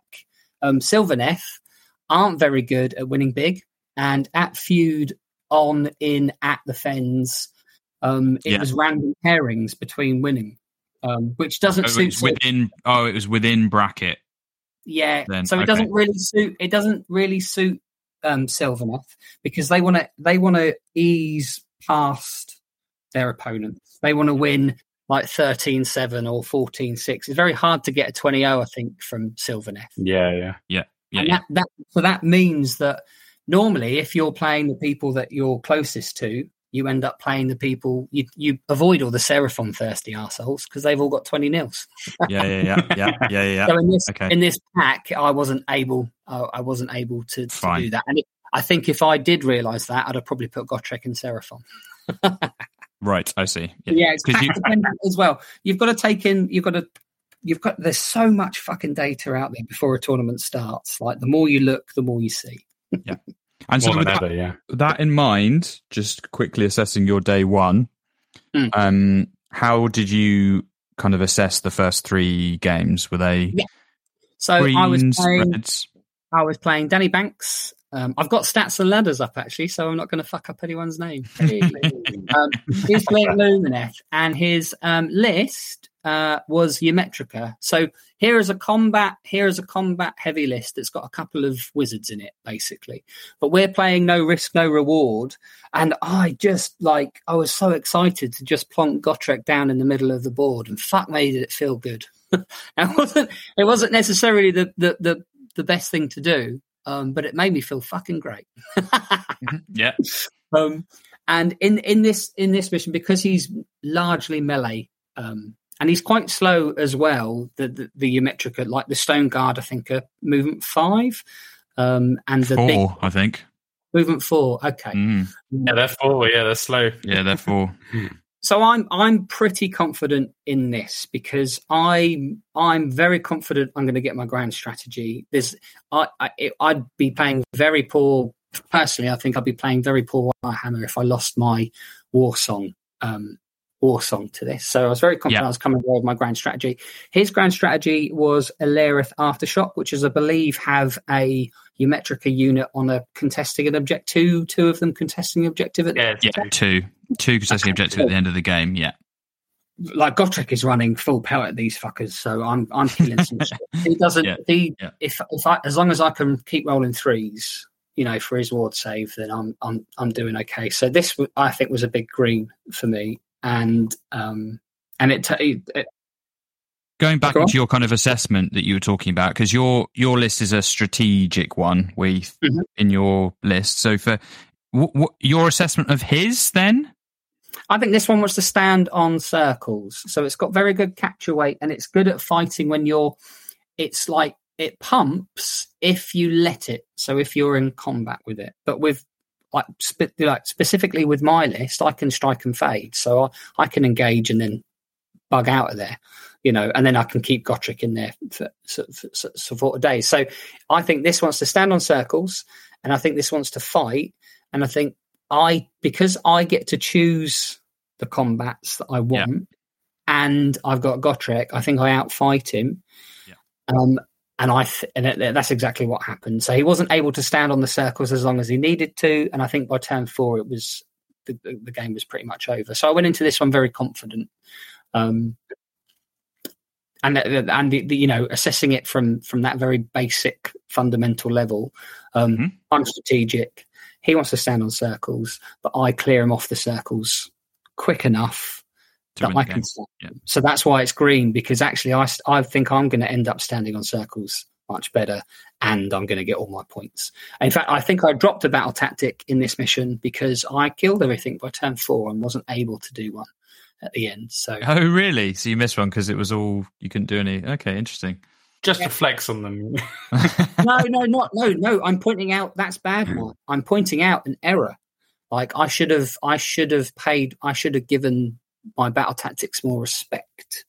Um, I Mhm. didn't actually map them out. Well, especially with the pack, then, right? Because if you're saying, I mean, how was the what was the secondary? Um, yeah, the sec. Well, that's just it. The secondary was um, how many bits and bobs you got. So I came eighth in this. Again, this is why it's not great for Sylvaneth because they don't they don't get twenty nils. They they get um, and you need you need to get all your battle tactics to get these these bigger these bigger yeah, ones. yeah, right? yeah, yeah. Okay. Yeah, it wasn't. It Okay. wasn't. A, it's not a great pack for for Sylvaneth, but yeah, that was a green. Um, my second game was against Owen Obrin. Abrin. Owen, can you correct me? Matt, can you correct me? How do Abraham. Abraham. He is gorgeous, isn't he? Such. I played him. I don't know, five, six years ago, and he's just as I, when I walked up to the table, I was like, "Oh, I'm in for a lovely game." Um, he's a he's a joy to play. Um, he was playing uh, Soulblight with Double Dragon and Nefer- Neferata, and then three units of I think zombies. And the what was the second mission? It was the three Uh, spring the trap. bring the trap. Yeah, like you you said before, no one actually uses. I never used it. No I- one. no one fucking. Yeah, pointless trap. Um, and okay, so this, so most Soul Blight. So if you were looking on paper and you knew you were going up against Soul Blight, you would think to yourself, "Oh, this is an army that's going to have massive primary power." But he actually opted for a really elite, fucking smack you up list. Like he wants to, he wants to get in there and like slap you about with these dragons and Neferata, make them both um, unrendable, you know, and then jump up and take take the odd bits and bobs with the the, the zombies are pissing about, aren't they? Um, so when I went into this, I put Gotrek Central, and I knew that his grand strategy was have more grave sites at the end than me. So all I need, so all I needed to do was have two grave sites. So I had that right from the right from the get go. I was thinking, right, just hold two grave sites at the end of the game. Um, and he can't get his grand strategy. So I'm going to be that's a six point swing because I'm pretty confident he's not going to get through Gotrek and all the trees to to get my war song. So that's a six point, and that gives you a lot of confidence right at the beginning Yeah. because I'm like, I'm, if, as long as I play this, as long as dice don't go fucking bonkers, I should be, and I and I concentrate on getting those two grave sites from the off. I'm going to be six points up. Um, and then I want to. His army wants to fight in the middle, and my army with Gotrek wants to fight in the middle, whilst the rest of my army is completing battle tactics and taking out the odd zombie unit if um, if it gets the opportunity. And that's exactly what happened. I walked into the middle of the board with Gotrek and Gotrek in a tree. His first dragon came in um, with um, some support, and Gotrek ate it. and then um, but there were uh, other things as well. There was plenty of because there's quite a bit of shooting from the from the tree lords, and they actually pretty good in melee themselves. I fucking love making things attack last, and then with the with the tree lords making it so they can't pile in. So then you you move to the point where you take the least amount of damage, and then you make it so they can't pile in. It's fucking. Can I ask you a question, Darren? How Always. did you um uh how how did you play around the no wards? Oh, just, Legion of Blood. I wasn't scared of it. So, so his ward's brilliant. that no ward's fantastic, but he still only does one damage a turn. So, oh, yeah, just, so just I just put Gotrek next to a tree. So if you come into me, so that's what Owen tried to do. He turned he he turned off the ward. He came in. I made him attack last. Gotrek fucked him up. The tree fucked him up. And then he didn't. He failed to kill Gotrek, and then I won the priority, and then I killed him. Um, I see. So, like, I, I wasn't. Sometimes you can hear an ability and you can go, oh, it turns off Gotrek's ward. Oh, not having the three plus ward. Oh, he's fucked. Or no, he's still got. He's still got. A, he only does one damage a turn. You can still Mystic Shield him. You can still all out defense him if he misses raw, obviously. But you can still best day ever. You've got. You've got options, and they still got to roll dice at it, right? And if they, if you if you well, that's what happened. If you make it go last, then they get worse, don't they? And that's what happened. So I, I just wasn't too scared of it. Hmm. Maybe I should and and then your final game was against Mark Mark Padden. Pardon, not Pardon. That's that's ridiculous. Yeah, it's Mark Padden playing Soulblight, right? So, so yeah, so he was playing Soulblight. Now, this is a classic army that wants to stand on circles. This was all um, it had, here we go, Mark Padden. It had Radukar the Beast with Hunter's Snare. So this chap counts as 12 on an objective. It's got Belladamma um, with the thing that gives you extra ward save, uh, the Vampire Lord, and then it had like 20 direwolves that obviously turn into 30 because of Vyrkos. It had 30 Deathrattle Skeletons, 10 Blood Knights, 20 Grave Guard. So looking at this list, the, I've got to be wary of the Blood Knights but they don't want to be anywhere near Gotrek. Um, and I've got to be wary of the Grave Guard. They're the bigger problem for Gotrek. And then the rest of it is all just chod, isn't it? Um, mm-hmm. and because it was we were playing geomantic pulse, so in this um, in this match, um, it was important for me. I felt it was important to go. Did I go first? I think I got the choice. I wanted to go first so that I'd have the 58, 60% chance of choosing where the pulse would come in.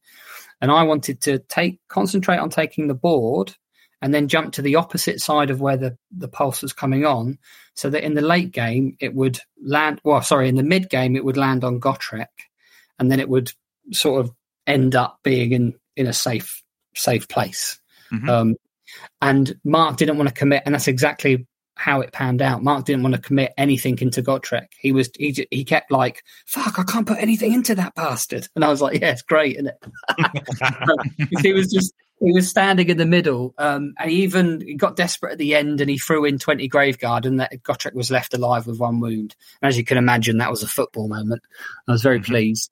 Um, but I, I, I how do I assess this matchup? This is a really good stand on circles list. Um, I wanted to, but because it was Radukar the Beast, it was the big one. It did mean that I could shoot him, um, which is so that's the that's where I because he counts as twelve, and I know that he's trying to stand on circles. That's his path to victory. Mm-hmm. So I mm-hmm. took away the twelve capture point there straight off because that's one model. He just needs a toe on, and he's counting as twelve. So yeah. that's why that was such an important piece to take out, right? Whereas the rest of it, you can screen out and you can Gotrek and you can have a couple of trees, and then that's half the board sort of screened out. Um, but I think you I think thought, Mark, you thought this was a kind of green going in then, or did you? Were you no, no, worried? no, not at all. I thought this was going to come down to. I thought this is a game I was really going to have to sort of edge out. Um, his grand strategy was Empire of Corpses as well, so that is where they've got to bring back at least three units. So this entire game, I, yeah, that's the source. That one. Yeah. You want so this entire game, I'm trying to deny his grand strat right from the off. So I engage him as least as possible. There were some there were some times when my tree lords were in range to shoot stuff, and I decided not to. You know, I didn't want to kill, finish off some of these units. So I was quite happy for a direwolf unit to go down to two models and then not finish them off. Even, yes, they can do a heroic action to get D3 back. I'm, I'm aware of that. But mm. they bring back the entire unit and get their grand strategy, then that's even worse for me. I just made a mistake right at the end. I didn't um, screen out the back, um, the, the last objective. I thought I was standing on the um, his gravesite that was over there enough. But of, of course, in their turn, because he he went last in the last round five, they can stand within three, which I'd forgotten. And he brought up ten skeletons to take that that objective back off me. So I lost. Uh, I lost. Yeah. I lost two points. Well, he gained he gained two points on me, which would have cost mm-hmm. me a couple of tournament points. But that's the only mistake I think I made in that game. Um, but yeah, right from the off, uh, my plan here was don't kill him, get all your strategic points, try and get the pulse to go where his army is, so that it ends up where it's not. Yeah. And that's what that's exactly what happened. And he spent the early turns moving away from Gotrek. And I was thinking, well, the pulse is going to go.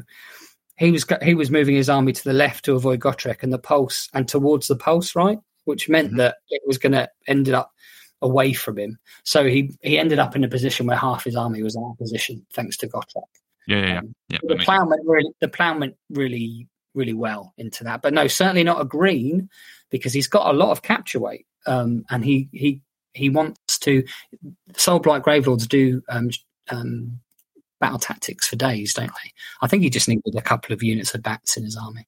yeah, yeah, those things are horrible. But anyway, uh, great. Thank you very much. Right, Matthew.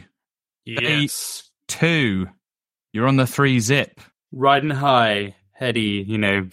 Um. Yeah, I was. You know, in high as ear. Um, yeah, we are narrative on this podcast, exactly. Oh, well, uh, if, for those that don't know, I was actually I had for the for my Seraphon army, I had converted a temple ship and was using it as my troglodon, yeah, and it was so I was I was literally pushing around a temple ship on the table. Yeah. It is I can only describe as the most fun I've had playing Warhammer. um, when I I convert all my endless spells as well. So like there's like a death laser coming out of it. That was my pendulum. You know, the maelstrom was like the orb on top. It was yeah, it was good. Sounds a very um, 40k. Yeah. Um, it is, yeah, yeah. game four. Game four was the the wonderful Richie um, from Just Play and his Nagash Infinite Ghouls. Oh, here we um, go. The big bad. The big bad, and much like um, Owen said earlier, um, Richie's a you know he's a seasoned seasoned pro. Um, he you know he's he knows what he's doing, um, and he he painted that list I think in 18 hours with a specific goal in mind, and it was to win this event.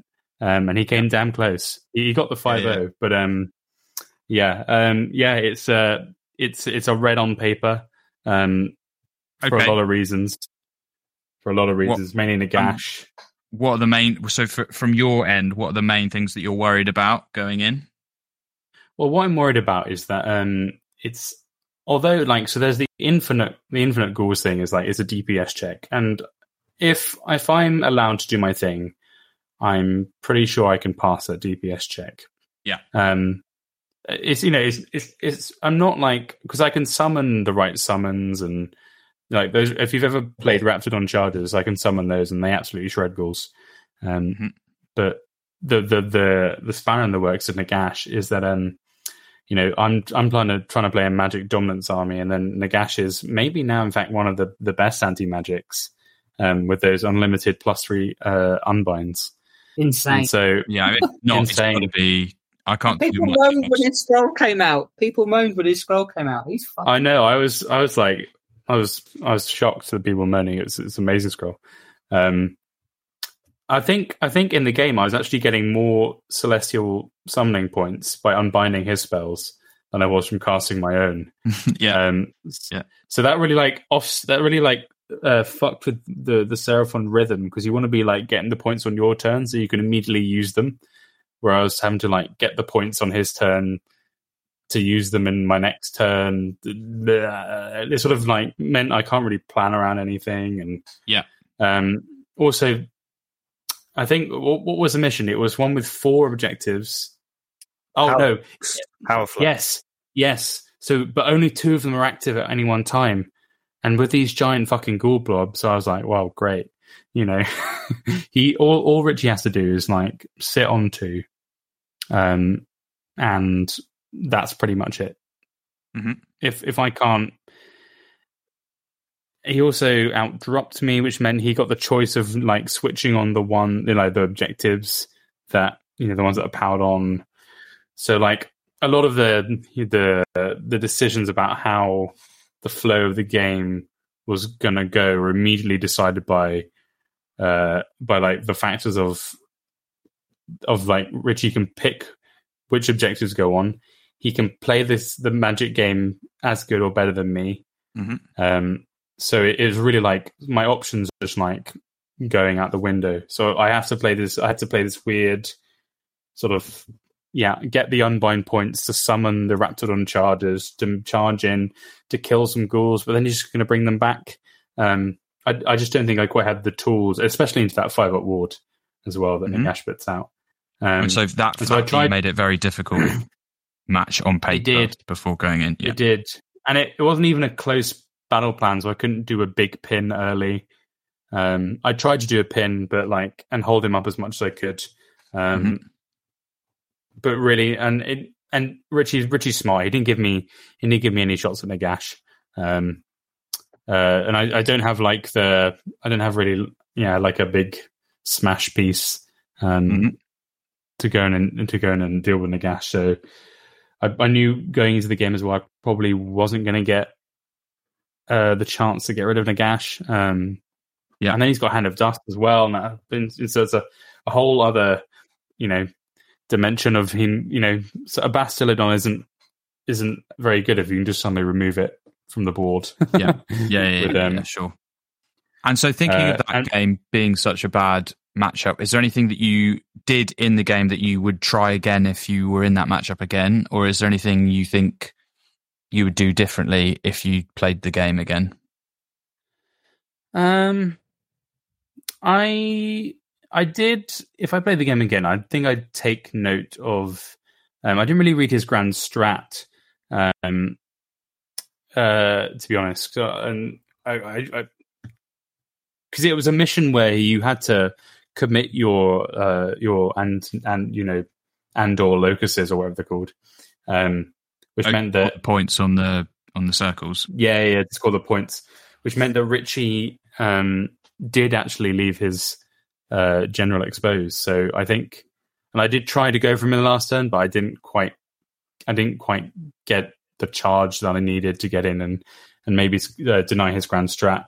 And I think if I'd um, recognized it a little bit earlier uh, that like there was going to be a mission that he would have to commit his general, and um, I would have Ah, okay. probably tried Yeah. to fish for those, fish for that denying the grand strat a bit earlier. Yeah. Um, but I yeah, just just as a just as a quick interject here, because I know Darren was talking about it a lot. That's one thing that I've found from all the everyone kindly writing about their um their plays and misplays. That seems to be another common one. Is um um people lots of people either don't think about the grand strat or forget about it during the game or whatever. And obviously, it can be quite a big point swing. So I think that's quite a nice yeah, definitely. highlighting You there. think about it at deployment. Fucking hell. Yeah, Yeah. You got, you got to. How am I going to win this game? Yeah. I'm going to score more points than them. Yeah, yeah, yeah. Yep. Okay, and so that was yeah. So for you, but knowing that for the next one, you still think probably still a red. Then you think even knowing that? um, yeah. I think. I mean, obviously, like there's always, ex- you know, like I'd never played it before as well. The Nagash Yeah. thing, the even thing. So like, you know, there's a lot of learning experience, and um, it's still a red, but there's always mistakes that you can exploit. Um, and it's just like staying observant in the moment for those. I mean, obviously, you can't go into a game hoping that they'll make mistakes, but when they do, like a thousand percent, you've got to capitalize on every mistake they make Hmm. in those red matches to like spin them around. Um, unfortunately, Richie didn't make. He rolled those four ups, brought those goals back. what can you do?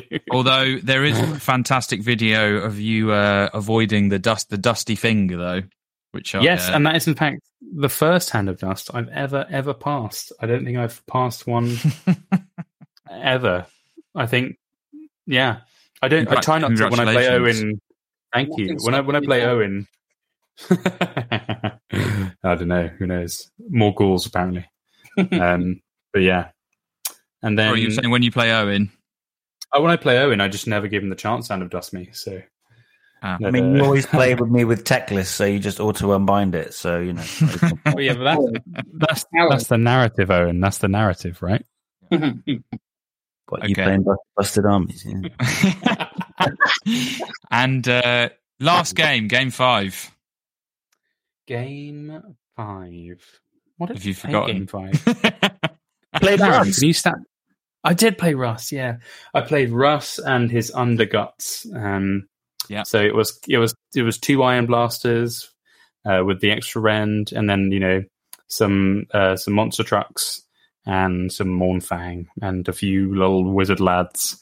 Um, and it was much like the FEC game. It was a game where I, kn- Okay. I went knowing in that um, you know he I can I can pretty much take it all off straight away. Um, so and he's got a lot of scoring power, but he doesn't have a lot of like staying power. Yeah. Um, so I can I went in, I took off a cannon and like the Frost Lord pretty much straight away, and then yeah, it was it was just two turns of me, you know, him hitting my screen. I killed all the stuff. Then I push out the castle, kill everything else. Uh, So, and so as you, as you very, very like the FEC one, then you're thinking this is going to try and come and kill me, but I think I can delay it long enough. whenever I look at a matchup, I go like, um, I go like, how what phases do they play in? Um, I always think about that. I think, and ogres pretty much, and this is you know, normally they they tend to play in like one phase, which is the combat phase, right, and the charge phase, Mhm. um, with all their mortal wounds. But obviously, Russ are the cannons here, so if anything, like this ogre list was like a little more threatening. Um, but the changes to Lookout Sir actually were quite impactful in this game because Okay. I, you know, I was able to hide a lot of my key pieces just by standing them next to my lads, and then suddenly the cannons couldn't shoot anything. And I, I was playing Dracothion's Tail, so I was able to put all my monsters in the sky so they couldn't be shot. Yeah. And so the only thing he could really shoot was Kroak, and then he's got bodyguards, so that doesn't matter. Yeah. Um. So yeah, um. But I So- try and think about like, uh, what what like phases they play in, and whether, um, whether I a care if they're playing that phase better than me, um, Yeah. or And- And so for this is a really a big green then again, much like the FEC, you think? Yeah, yeah, yeah. Yeah. I like. I I don't know. I don't remember the last time I've been worried by playing ogres, unless it's like the the five monster truck thing. I Oh, think with the, that's- that's with all the blood vultures and stuff.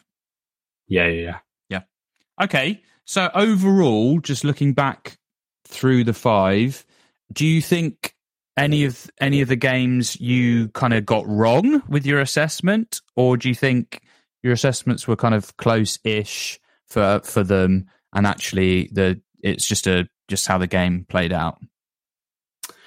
Oh, well, hindsight's a hindsight's a hard thing, isn't it? Um, Mm. um, I uh, game one. I think I was actually I did what Owen said, and I panicked the night before. I was like, "Oh my god!" Because I hate playing Fyreslayers. I hate playing Fyreslayers. The one army I'll never play. I they're just stupid, ugly dwarves. Um, and yeah, I hate them. Um, so, and I always like, I used to have a real like hump of like not being able to beat Fyreslayers when I was just starting out playing Age of Sigmar. Oh, they were your boat Mm. at me, were they? Okay, yeah. Yeah, yeah. So I was like, oh fuck. So I'm always a bit like, oh, Fyreslayer is great. Um, but yeah. Um, so I was a bit hard on myself on that one, I think. But then it went a lot better than expected. Mhm. Um, especially like you know when like when you you like you you you know you do the dream you do the the nightmare scenario in your head and then you see them deploy and you're like oh okay Yeah, yeah. uh, it's fine. It's fine. Yeah. Um, so it was one of those. Um, yeah, the the FEC one went exactly as predicted. Um, the Owens one, I never know anymore because I just I love playing Owen. He always surprises me. Yeah. Um, and it's great. Um, that was that was more like a. I think I didn't even care about that one. I was just I was just playing Owen. That was great. Yeah. Um, uh, Richie and the Ghouls. I didn't.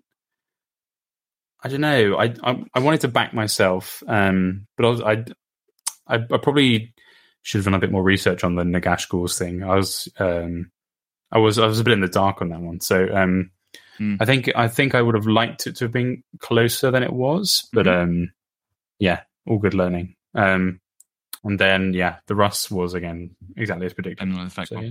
Yeah, great. Owen, day two. Yes. Um, so we played Powerflux, um, and I played into um, Tzeentch Eternal Conflagration. This was run by Arthur, who I'd met at a t- previous tournament, a Scribes tournament, but we never played. So I didn't really know, you know, when you tick off those six things, I didn't really know how he played as a player. But he said at the start of the game that he played Khorne and you know he felt that it was a reasonable matchup for him. And and I thought cool well I don't really play Khorne exactly how other people play it I don't think. Maybe that's just my ego I don't know but whatever. Um, um so I actually thought I was okay into it. And I'd also played uh this exact mission against a very similar list um at the London Open a couple of weeks ago. So I sort of took that learning in. So I kind of felt like it was a reasonable green. I kind of knew that he would. I felt like he would give me first um, control where the two objectives switched on, and then I could, I could just essentially go for because I, you know, as Darren said earlier, Tzeentch, Tzeentch can play passively and still get a lot of points. Um, so I felt like, okay, well, I'm going to need to score the primary on this and I'm going to have to go for like a really big pin and then just feed him the stuff that I want him to, to, to, to kill. So like Mhm. keep feeding him, keep feeding him, keep chipping away at him. And then he essentially had, um, a Lord of Change, a couple of small casters and then two big units of six flamers, an exalted flamer, some Kairic acolytes, um, basically, he didn't have a tar pit screen for me to hit, so I knew that I could get to the meat relatively quickly. Um, and the way it worked out, um, I essentially just put bronzed flesh onto three blood crushers, moved them up the board, 3d6 charged them using the unfettered fury's ability, and they then killed a screen and basically sat there going, "You're going to need to kill me to, you know, to get out onto the board." Um, that's right. He had a gaunt summoner and he put his 12 flamers inside the silver tower. So halfway, th- I started the game thinking that he could like drop them down anywhere and was really worried about screening out that because they're quite fast and they shoot quite far. Um, you know, they shoot 18 and they move nine, I want to say.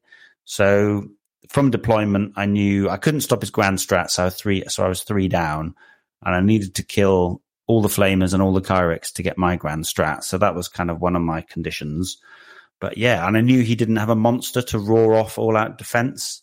So, and he wouldn't be getting, you know, he wouldn't be stopping my all out defense on my blood crushers. So they have a three up save. I bronze flesh them. I gave them a two up save. And even in conflagration, he has only got one rend on all the flamers. And yeah, basically I just, I felt like it was a good matchup if I just played the way that I wanted to play. So pushed the three blood crushers up and then they tanked his whole army for two turns.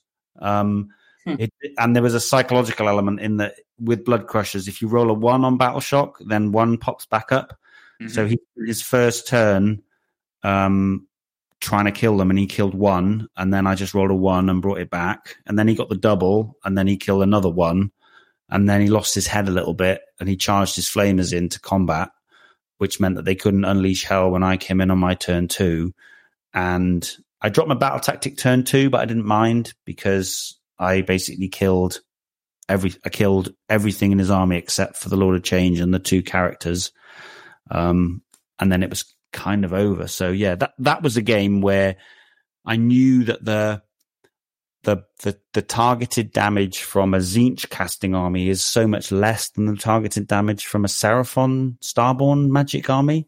Mhm. So if I could get two blood tithe, then I could basically, you know, get my skulls up and I could do my thing. Then I could shut down some key spells. You know, primal dice are more important in that matchup because he doesn't have as many pluses to cast. He just has the Lord of Change rig. And it did right? Yeah, exactly. And it went, it all went my way. So he failed his battle tactic on the first two turns, which meant that I could overturn the grand strat.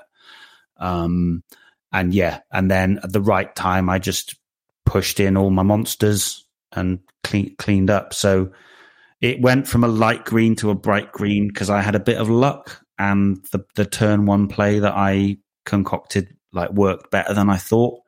Um, And just digging into that magic, because I think that's quite interesting because you, you said it's not as much as the Seraphon. Is that Yeah. because, considering they're both sort of magic dom armies, they're very good at being surgical and I, I would I would hazard a guess very good at blowing you off the table.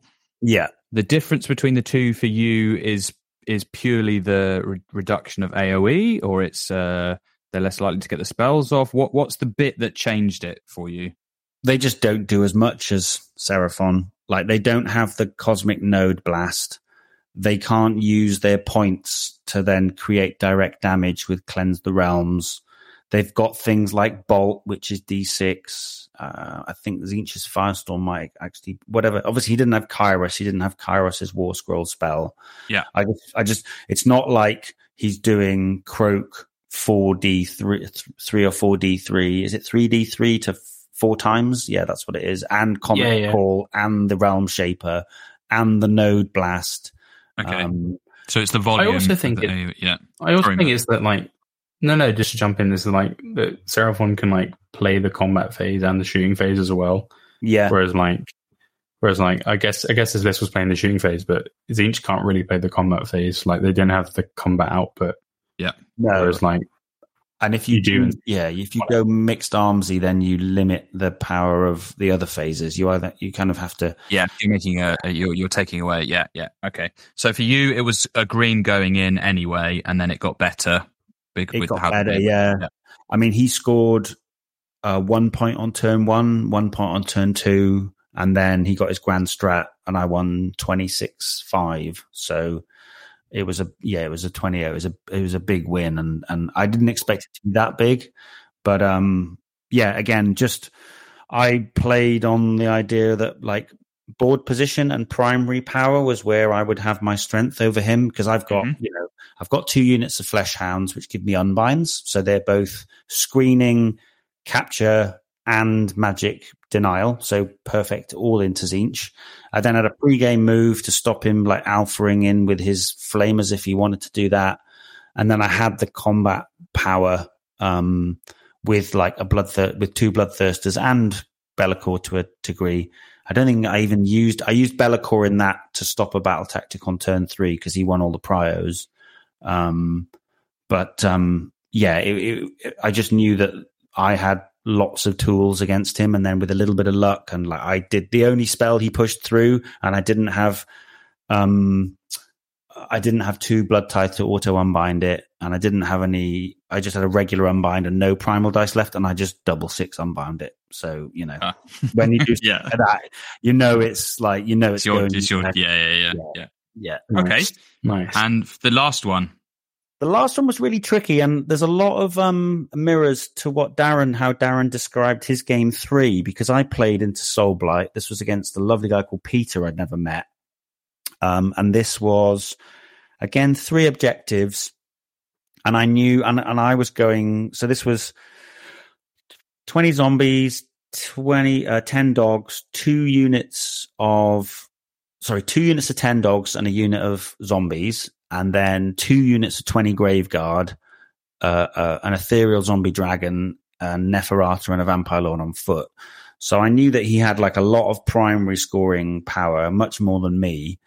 Um, but I knew that he sort of wanted to castle and then break out from that castle. So using the terrain and the impassable terrain, um, plus the speed of my flesh hounds and murder lust. I mean, it's a pure combat army. So you know, if if you can run your dogs up or run your um, I, I thought you uh, you can run your stuff up, tag him in, and then use his screens against him. So, like his two units of twenty grave guard, they killed five dogs. One unit did, but off out of the way, and the other unit sort of like ground up against a minus one to hit bloodthirster. I like I tagged the end of it. Basically, he would admit that his shapes of his units weren't great and they were susceptible to being tagged. So I just held him up. And then his one really, really scary piece that could just tear through my whole army. Either his screens were in the way because they were being tagged and the terrain was holding him up and he wasn't going to be able to get into optimal positions. And then by the time he was then going to break out on turn three, uh, I Be'lakor it. And then he won Prio. So the Be'lakor carried over and yeah, the Vampire Lord and Zombie Dragon did not charge for the whole game, basically. um, wow. Okay. So control. Yeah, exactly. That's where you know I was looking at you know distributing my units correctly and basically holding him up and tagging him and trying to be up on the primary. So um, I kind of I think I got like a he failed one battle tactic in the early game and I was up on the primary because he sort of castled over two but then I dominated the middle and used the impassable terrain to block him up with multiple screens. And yeah, that, that was the way that I wanted the game to go. And, that was the way the game did end up uh, unraveling. So I would say Soulblight in general is like an orange because he did the right thing. He went first and got on the points, but he didn't dominate the points. He just tagged them. Right. And then because he was scared about, you know, the bloodthirsters coming in, sure. which side note, you should not be scared about my bloodthirsters yeah. um, because he wants his stuff to die to get his grand strat. So I like yeah, Darren. Yeah. I foolishly to keep the middle primary killed a third unit, and then he did roll the three ups and the four ups that he needed on turn four and five to get it back. So um, it was kind of yeah, I understood how I can stop him um, during the you know as the game unfolded, and and it, and it went that way. Um, and then Be'lakor was used at the right time, so that was like a matchup where if he played how I thought he would, which he did, um, then I could keep him off the primary, and then I can just turn off his best hammer at the right time to protect my stuff when I've pushed it in. So yeah, yeah, but, it, but could but could go a different way. Hence the orange. Yeah, it could go a different way if he takes turn one and then I need to clear them off the objectives because if I have to go in and clear all the dogs and the zombies off, I have to do that with my monsters. Yeah. And then the Grave mm-hmm. Guard, I can't Be'lakor the two units of Grave Guard and the Dragon and Neferata. Yeah, yeah, yeah, yeah, yeah. So, so he should have stood on circles more. Yeah, he should have stood on the circles deeper. He should have come yeah. closer. Yeah. Um, because I have a lot of scalpel damage and a bit of burst but he's got like wards and all sorts. So like the the splash from the insensate thirst is not that important. Yeah, yeah, yeah. Like yeah, he if he'd have basically played the game six to nine inches further up the board, I think he wins. Whereas I was able to, you know, hold him off. Uh, but uh, if he doesn't take turn one, then I do that anyway. So he did the right thing in playing going turn one. But um, yeah, I, I, didn't know him as a player. Uh, um, so uh, and and he was like said at the start of the game, like, oh, I'm doing really well. I'm three one. I, ju- you know I don't mm-hmm. play loads, mm-hmm. so that kind of factored into maybe being a bit aggressive with my screens and feeling yeah, that yeah. I could, you know, like put him under pressure and keep him off the points and maybe make him make some bad decisions. So yeah, yeah that was so yeah, and I had Jack coming over the, to the table midway through my round because he, I was top of the three ones going into the last round, so I had a chance of getting third. Um, but unfortunately, Soulblight you don't get a big win against. So perhaps in retrospect, I should have been a bit more aggressive. Um, and uh, maybe yeah, the same thing happened to me that was happened to Darren. I stood literally stood on a grave site with a with a slaughter priest and thought that would be enough. And then 10 zombies just popped up next to him and took the point, which was. Uh, yeah, that, it's within 12. Exactly. Yeah, it was. Yeah, wholly within yeah, 12. It's wholly within 12 of, of the grave, which is going to catch tons of people out. Yeah, yeah. Oh, man. The outside of three is crazy. Yeah, yeah, yeah. yeah. It's great that you can't do it on your opponent's turn now, but even so, that gave him uh, hold. It's so much control. Oh, gives you so much control. It gave him hold two and hold more and it also meant that he could get his uh, allowed him to get his grand strat. So that would have been five points, which might have just got me third. But you know, it was I was very happy with the weekend because the way that I thought my opponent's armies would play and the matchups kind of worked out exactly. Yeah, I was going to ask you that same question I gave to Matt. Uh, overall, do you think you assessed yeah. things correctly for the most part? Yeah, yeah, definitely. Yeah, I don't like to self congratulate myself too much, but I played some good Warhammer, and in the game that I knew was going to be a real tough one when I got the draw, then I gave myself a chance, like we talked about, into Matt. So, um, I had yeah. the pleasure of playing uh, next to you, Owen, in the last round, and that may be the happiest I've seen you at an event in that game. You were, oh, really? Yeah, you were loving it, absolutely loving it. At one point, you were trying to get me to be more enthusiastic. I'll, play you in a moment, but uh, yeah, yeah, really good oh, to see thanks. you enjoying yourself. Well, going back again to the poor game that I gave um, my opponent um, at the London Open because I allowed the strength of his army and you know some poor play on my part and some dice and things to get to me. My my aim for the weekend was three two, and to be sort of um, philosophical about the power of my opponent's army and try and find ways to beat it rather than moan about how good it was. So yeah, yeah.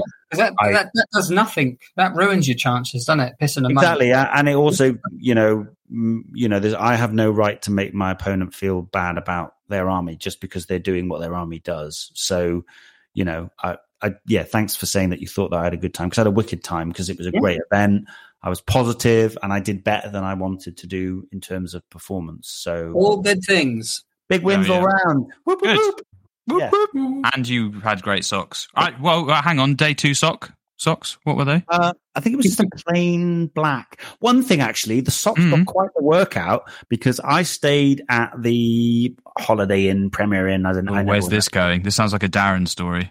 So I stayed, and it was 45 minutes away from the venue. Um, so I had a nice walk through the English countryside, both home on the Saturday night and to the event. Um, took some photos, had a little chat with my team captain Dan on the way. Definitely sounds like an Owen story. yeah, I was about to say this is not a Darren story. I just had a lovely meander through the countryside and filled my lungs with, you know, fresh mm. English air, and it was just all very bucolic and lovely. You know, I just, yeah, that's that is a lovely Owen story. There's no animal shagging or like people naked in the street or something. So I'm sure that was all that going was on. Nice. It did seem like there were some dogging spots nearby, some seagulling and whatnot going on, and a lovely pure black uh, choice of socks as well. Indeed, I've got yes. a dogging story. Actually, I've got a dog in story. I'll tell I bet you fucking have, Darren. Come on. what a segue. we, might have to, we might have to save that one. Uh, Darren, your day two. Yes. Yeah, so my day two um, started off um, playing the eventual winner, uh, Russell, and his daughters of Khaine. Um, and it was in Power Flux. Now, this isn't great for Sylvaneth. So, s- straight off the bat, um, it's a red matchup and it's a red scenario, um, which is a nightmare situation to find yourself in. um, and the reason I would say it was a red scenario is because 50% of the board is territory, your territory, and then 50% is your opponent's territory. So there's limited places you can place your overgrown terrain. Um, and I, my list doesn't have uh, Tree Lord Ancient, so I don't get a free tree as well. And that that problem was compounded by the fact that Russell's list has got two deep striking units, Khinerai, because he was playing Daughters of Khaine, so he could really shut down my overgrown pieces terrain. So it really limits where I can place my pieces. Obviously, Sylvaneth really enjoy being all over the fucking board. Um, um, and then it's a bad matchup in so much as everything in Russell's army pumps. so he had 15 combat snakes that could run and charge, so they can take out a tree lord in one hit with their um, two plus do mortal wounds. And also, they've got enough attacks to actually Dick Gotrek. They can do it without support.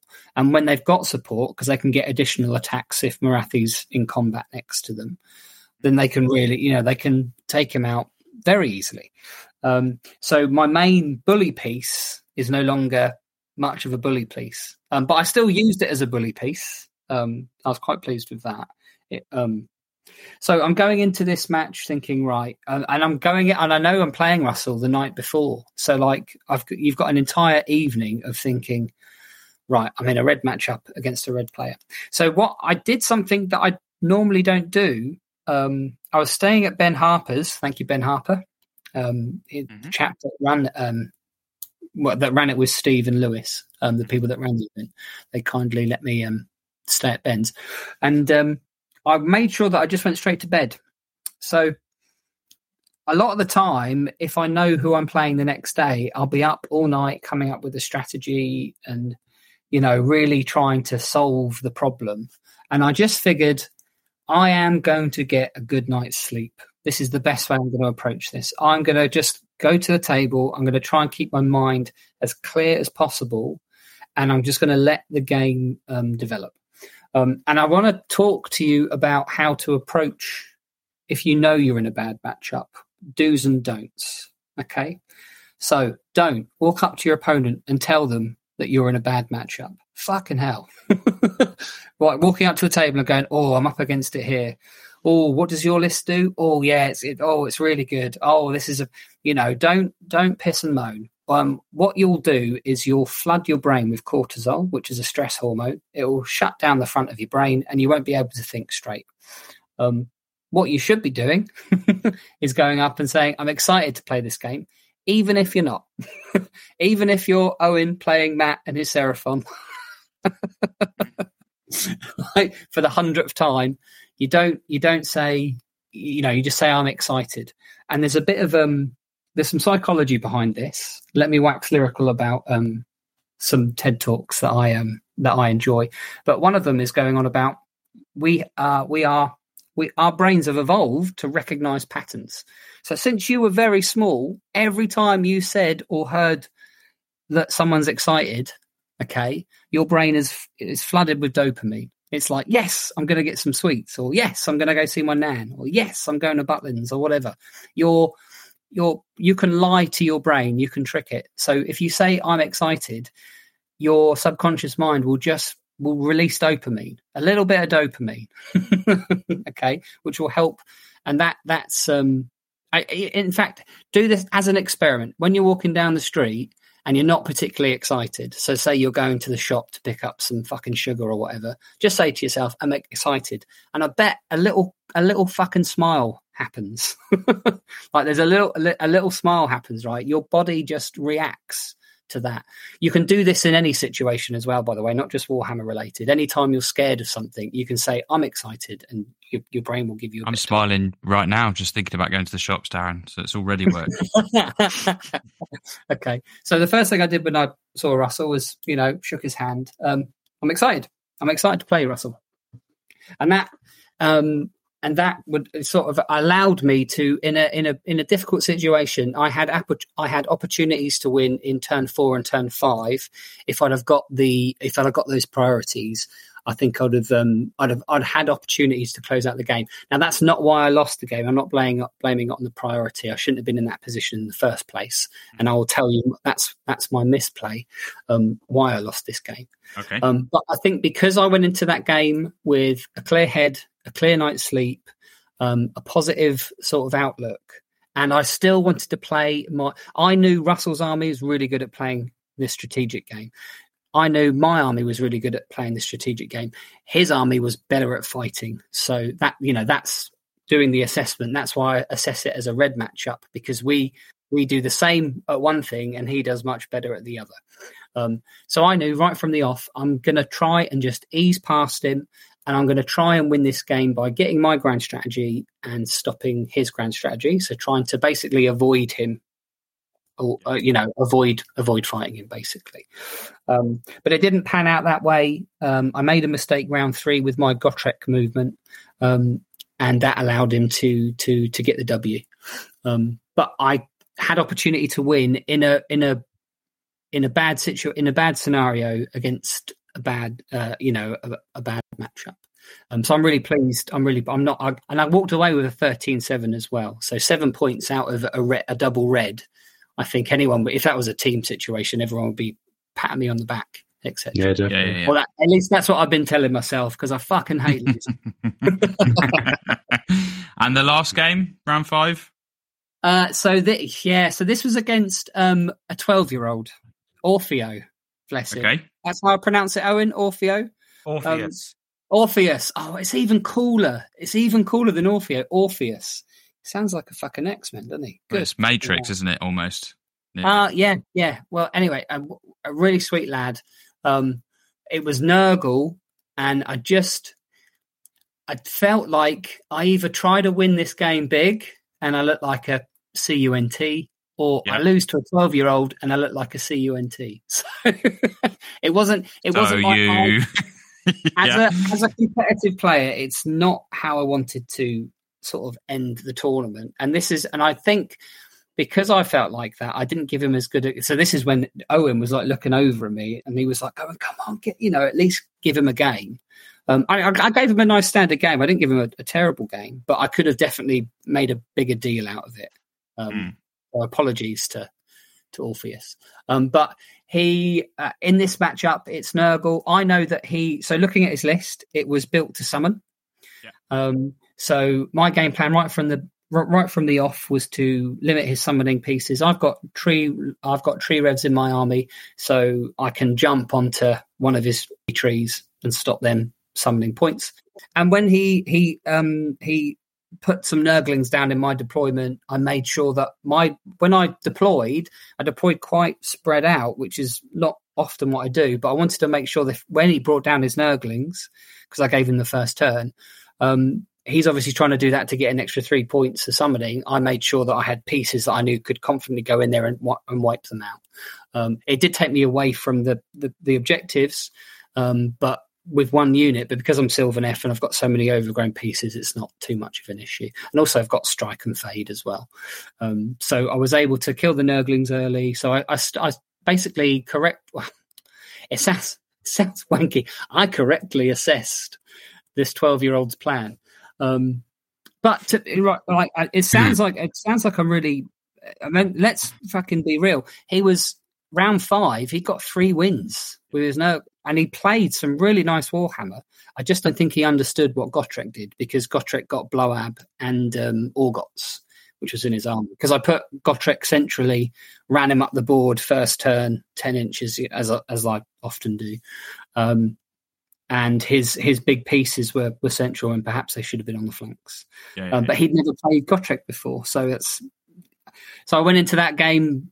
It's uh, very confident, let's say. yeah, yeah, yeah. Um, I also know that Nurgle struggled to do battle tactics.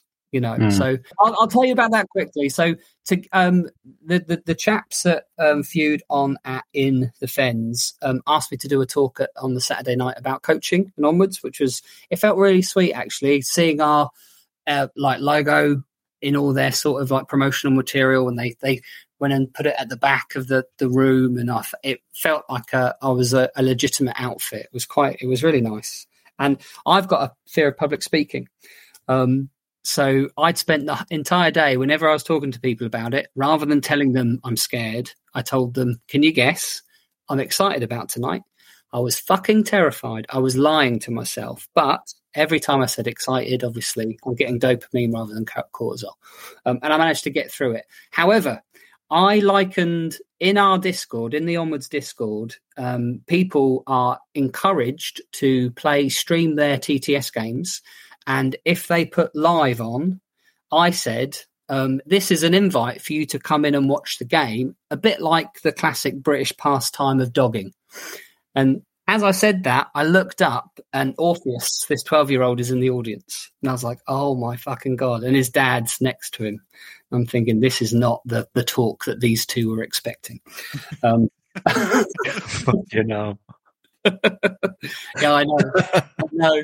And I was, you know, as and you you can imagine how nervous I was, and I was like, oh fucking hell, why have I done that? Anyway, I, I apologized to him after the, the father, and he laughed. Uh, and I don't think Orpheus knows what dogging is, so hopefully, he probably Well, he didn't before. he does now. Dad, what? Dad, what's dogging? yeah, not, not really. Um, Dear Google. yes. Yeah. But yeah, um, so going back to the game, I'm sorry because I did go a bit off kilter there, but um, yeah, I, I was confident that I beat, I could out strategize them, I could outfight them in the center with with Gotrek, obviously. Um, so I was quite confident that actually I was going to um, stand on the circles pretty well because stuff's going to be dying around Gotrek, and I'm going to sh- and I could I knew what from experience I knew what the list is trying to do because I, I actually quite enjoy running Nurgle summoning builds. So to sum up, because Alex, your next question is going to be like, was I correct in my assessments? Yes, Um, that yeah. was going to be my next question. Yeah, exactly. I think yeah, I I think I yeah, um, I did. And now you've got to bear in mind as well. I, didn't, I hadn't played haven't played Si- Si- uh, Sylvaneth since 2017, and I'd certainly never played um, an army with that few. I had like 13, 14 models, um, so it's not a style I'm complete very au fait with. However, I went back to basics each time and just tried to really understand what I was trying to do. I always think it's important to be the person that's driving the, the, the driving the game. So I always try to put my plan rather than my opponent's plan because it's the least stressful way to play Warhammer. Being proactive rather than reactive. If you are, if you can handle stress, you know, and you are a reactive player, fair play to you. Um, I just, I'm not that good. Um, and I think, and I think pla- because I was playing for that, because I was super conscious of my grand strategy, because I was super conscious of my opponent's grand strategies, and because I was super conscious of how I felt they, you know, the very fundamentally how they were trying to play, um, I got a four one, and I'm I'm super pleased with that. Um, yeah, fantastic weekend. Yeah, good, excellent. I mean, oh, four ones across the board. Then is that all three? Mm. Yeah, yeah. Yeah, who came higher, boys? Who came higher? I think that was You you came higher, Owen. Well done, brother. best loser. Yeah, Best loser. Best loser. You know that thing you talk about not being salty about anything, Owen. You know, Yeah. You know that mention, yeah. That that that happens to winners as well. You know. True. Okay, I'm just surprised Jack stuck around for the awards. That was the big. he got he came third, didn't he? That was a podium, so I guess. yeah. Right. This is a long one, but a good one. So I think what we'll do, guys, is we'll go to our final awesome section and uh, Darren, take it away. It's really late, so I'm just going to say the plays, the misplays. The plays and the misplays. The plays really and the like- misplays. I really like. and the misplays. I, I I much prefer ASMR, Darren. I like that. The plays and the misplays. The plays and the plays. The plays and the misplays. the plays and the plays. It feels like we're going to be doing all that. What is it the uh, ASMR people do? They do lots of like ticking and clocking. They and, do the. I'll do. I'll do some now, but don't get don't get excited by any of this. no. yeah, yeah, exactly all that stuff. Wow. Right. This is the uh this is the ASMR misplaced section. Mm. Um, right. Who wants to take us off? Blow us off. Who Bash us off. Who wants to back us off? Have you had enough of me, or should I tell you about my mistake we've got? Never. I've never had enough of you, Darren. None of Does your him- stories and the rest of it. So So this is the board state. It's around. Um, it's around. It's my turn three, and I've got Gotrek centrally. Um, Russell has got fifteen snakes and a tree lord protecting his home objective. Morathi is off to my bottom left, threatening because she's just actually charged my my general, who managed to stay alive because she was in defensible terrain, and she had the spike thing that had gone off, and Russ opted. Russ missed his raw and rolled a lot of twos because Morathi, Morathi is very difficult to stop, and he, he managed to get her in there on a, a, a nine inch charge. But I think Hagg Nar get plus one, or Dozer can get plus one to charge round two. Um, so I, I bugged her out of there. But the the the the the play the, the misplay is Gotrek had three um, three paths that he could have taken. He could have charged onto Russell's home objective that had the 15 snakes in the Tree Lord. But the Tree Lord, if it makes you fight last, then you don't get to swing again because you've already swung in the fight last stage. So I wasn't going to get to double swing with Gotrek. And also, I wrongly figured that having Gotrek up there would be a bad thing. Actually, thinking about it, it would have been a good thing, and I'll explain why in a moment. Um, the other thing I could have done was brought Gotrek on, just run him onto my home objective. So I could have won. I, I could have given myself a better chance at winning by simply moving. Sometimes you don't have to fight. Sometimes you just need to move. So if I thought about it, I could have just ran Gotrek onto my home objective, which would, would have defended it very well. And also there was a defensible piece of terrain and a impassable piece of terrain that was around this objective. So if Russell's snakes had threatened Gotrek, he could have redeployed or simply moved to the had his back to the these pieces of terrain. So not enough of the snakes would have got around to actually kill him. So I don't even think if it had moved that way, Russell would have even bothered charging him, which would have kept my home objective safe and thus my my general safe. The option I went for, because I'm a fucking tit, is I went for, I decided to move him across to Morathi and attempt a nine inch charge because I wanted to take another three wounds off her. I got fixated on killing her. She only had six wounds left. So, with only three wounds left in her turn, that would have forced her to run away from Gotrek. That was what my thinking was. Um, but if I, when I got home, and obviously I replay games over and over in my head, the the second the second option I described there would have been the safest one. I wouldn't have had to roll any fucking dice. Oh, that's that that that's really annoying that I didn't see that play. Um, but even if I'd threatened his home objective, I could have charged his tree lord. I imagine he'd have redeployed his snakes away um, if I moved towards those as well, because he was obviously there is a chance he misses the three plus, right? Isn't there? Um, but then I could have chinned that tree lord, and then it would have meant in Russell's third turn, he would have charged Gotrek and killed Gotrek. That's fine because he's on his home objective in the third turn. And then it would have taken two turns to get down to my objective, in which case by that time I could have either bugged out or like I could have sacrificed um, some scythe hunters to keep my general alive, which would have given me my grand strategy.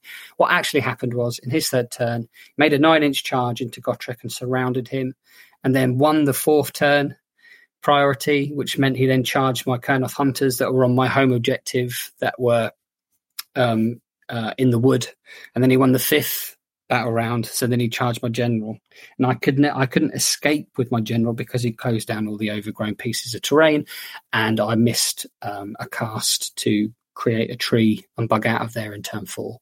Um, so it was like a that so I, I, said earlier like I could have I could have still won the game after turn three if I'd have won turn four priority or turn five priority. But the point at which I lost that game was in turn three when I made out of those three options I just chose a really fucking stupid one. Looking back at it, right? Um, so yeah, some some some I, I but this is a good lesson here. So after losing Gotrek and losing the fourth priority. Like I was in a bad spot, but I still had the presence of mind to think to myself, well, if I win turn five priority, I can still win this. So Russell did charge in and kill my Kurnoth hunters. But in my turn, I didn't retreat my one Kurnoth hunter that survived. The reason being is I wanted it to die because if I won the turn five priority, I would have been able to get my warlord, uh, sorry, get my general and my tree lord out of that situation if I'd have managed to cast um, a spell, uh, the the one that that creates trees. Because at that point, I'd, I was killed Morathi. She was, or she was nowhere near me to to unbind me.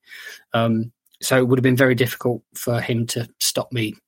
I, w- I could have cast a tree and got out of there, which would have meant that I'd have got an additional point for having a loco a locus on a point my grand strategy would have been correct. And Russell had two Khinerai that hadn't fought and that I wouldn't have killed. So he wouldn't have got his grand strategy. Mm. Um, so I could, so I had an opportunity to win the game, even though it had all gone completely tits up. But I didn't let that, you know, I fought to the end. Don't, if, if things go tits up, keep your brain nice and clear. Stand up straight, take a breath, look at the board state, tell yourself, what can I do? And in that situation, I told myself I can still win this if this if if I win the priority, then I can do this, that, and the other. Um, but unfortunately, I didn't. But that isn't why I lost the game. I lost the game because I fucked up a Gotrek. Great, thank you very much, Matt. Misplay. Oh God, um, it's got to be. it's got to be for some reason when I'm playing Owen, despite having almost zero screens, I decided to deep strike the Basti, my second Basti. Um, so I had one that was like sort of off fighting an objective, um, not not really in any danger, and then yeah, Owen had had a go, and he sort of like forced me to use my screens to like um in to score my turn one battle tactic, which was uh, to capture an objective with skinks. Um, and he forced me to like uh, charge in some skinks and some some more skinks because of you know like you know Be'lakor. It was a really good play, like- actually. It was a really that was a good play in that game in exactly that moment because I thought that I you pumped everything into my claws of Karanak and I had the one guy with two wounds left with one at the end of the hero phase and I murderlust tagged your skinks to try and stop the battle tactic and I was like, Yeah, oh, exactly. here? And you you'd given them fly, so it meant that you could retreat and fly over the back. I thought that was really cute, but it still didn't allow you to get on with enough. no. So you summoned them and you used the seven inch summon from the stave to then charge them into some dogs. I think. That was Which was good. I was charging the dogs, so I had to have like I had to have enough on because I knew the dogs would kill a fair few. But I So I think you were slightly, you were slightly, I wouldn't say on tilt, but you were a bit shook by how the first turn had gone. So that probably I was, does yeah. factor into the misplay that you, because I don't know if it was a super bad misplay by you just put your Basti a little bit, you know, he was a bit, Well, my- my thinking was, like, anything. and- I wanted to drop him down because like I was like, well, I've basically left my Slann a little, little explode, um, a little exposed, and I was like, well, I need to plug that gap. But in retrospect, I don't think you would have got quite far enough in with the thirster anyway to sort of, I mean, you know, do the do the fight the Slann directly. Uh, If Mhm. the big and you know if the big boom went off as well, um, that would have been bad. But you know, I like to ride those dice rolls sometimes. You know, live on the edge. Um, but it did mean I just handed you this Bastiladon for absolutely nothing. It just it came down, it died. and I, and I And it felt went like- point. Would you say like you a got monk. too excited, Matt? Is- Would you say? Would you say that, you, were Uh, too, that you were too excited? it was, Just, just say you're excited, Matt. I was so excited to Yeah. give Owen a blood tithe. you know, I love giving free blood tithe. That's what it was. Um, yeah, no, It so happens to the best of us. Yeah, exactly. Yeah. Okay, great. Owen, misplay. Um, so I've got a play. My main play for the weekend was I spent one blood tithe and I murder lusted. That was great. I mean, sure, great. Is that? I'm, I'm hoping it goes further than this.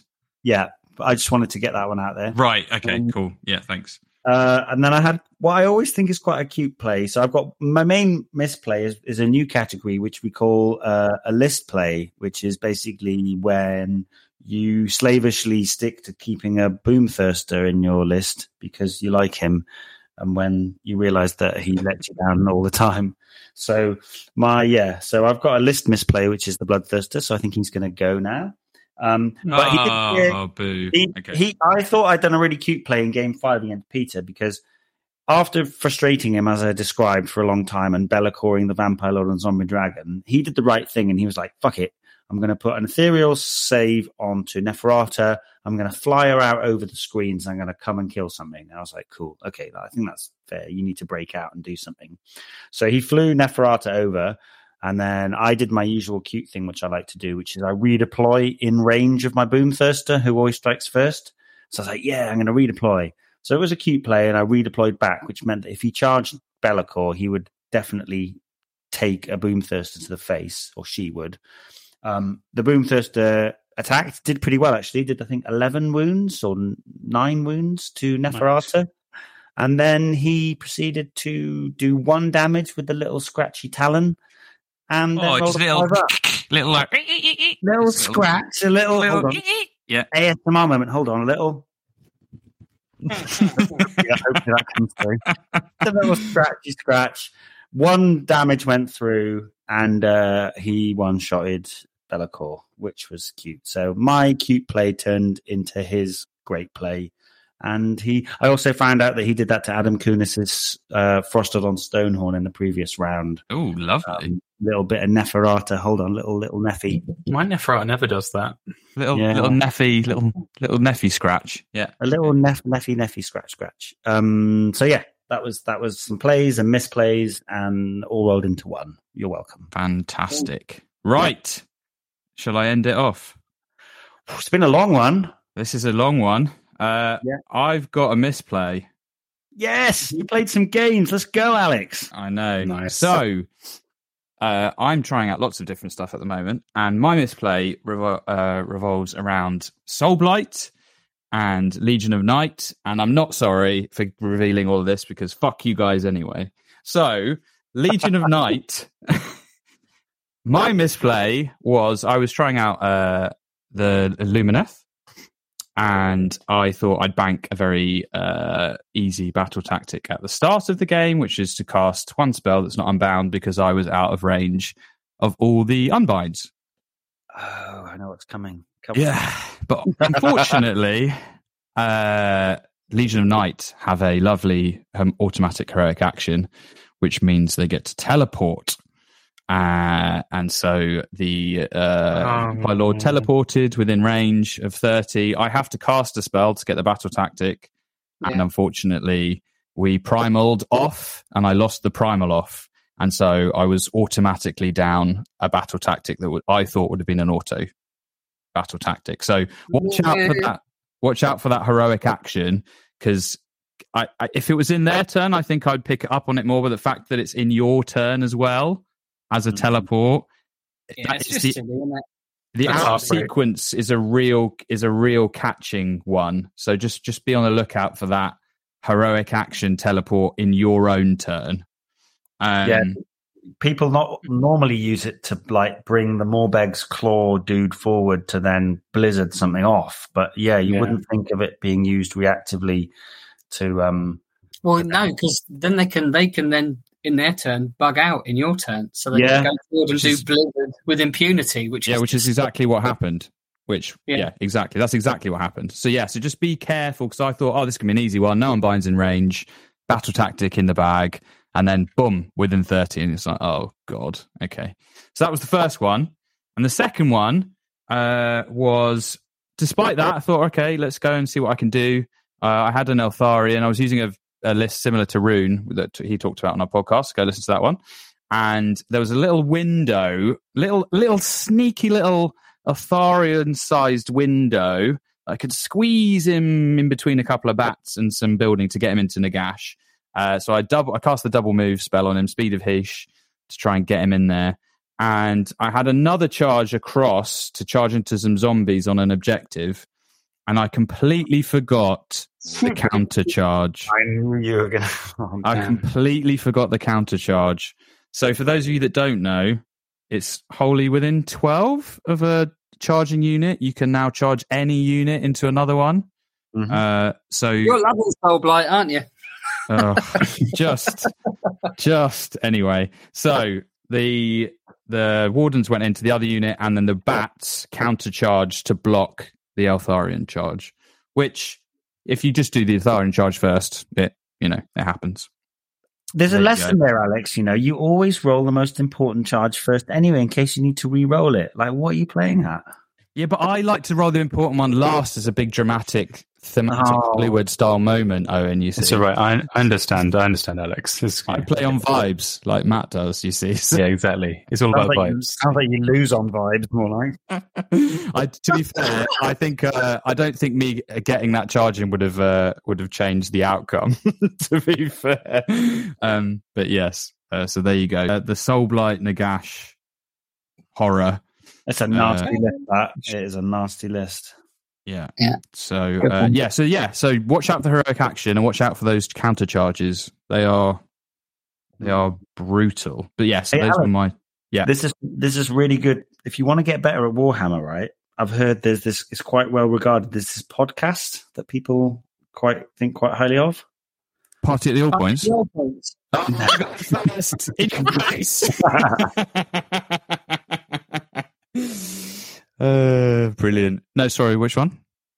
This one, you melt. Oh yeah, but I just don't don't listen to you guys. I just you know I'm I'm I said I'm here for the waffle. So right, A lot of that. There's been a shit load of that.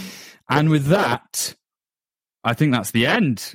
So it's been. I hope you guys enjoy it. It's uh, it's been a long one, but I think it's a really nice one actually, because lots of the questions, as I said at the start, revolve around. I don't know how to assess different matchups and things. So I hope you all got some interesting nuggets of information from all this. Um, thank you very much, Matt, for coming on and taking all of Owen's violence. As you know, I'm just I'm just here. I'm a punching bag for it, and that's all I am really. It's a cry for help. I, I, you can be my punch bag off the table, and I'll be your punch bag on the table. How about that? Oh, cute. Oh, that's like a weird. Anyway, I was going to go very dark there, but I'm not going to go that way. So yeah, so thank you very much, Matt, for coming on. No, thank you. Thank you for having me on. Um, Darren, Owen, pleasure as always. Thank you very much. And for all of you, do keep sending your questions in and um, any messages. We love to see them, so please do send them in. Thanks again. Be kind, look after each other, and we'll catch you all next time. So cheers. Bye bye. It's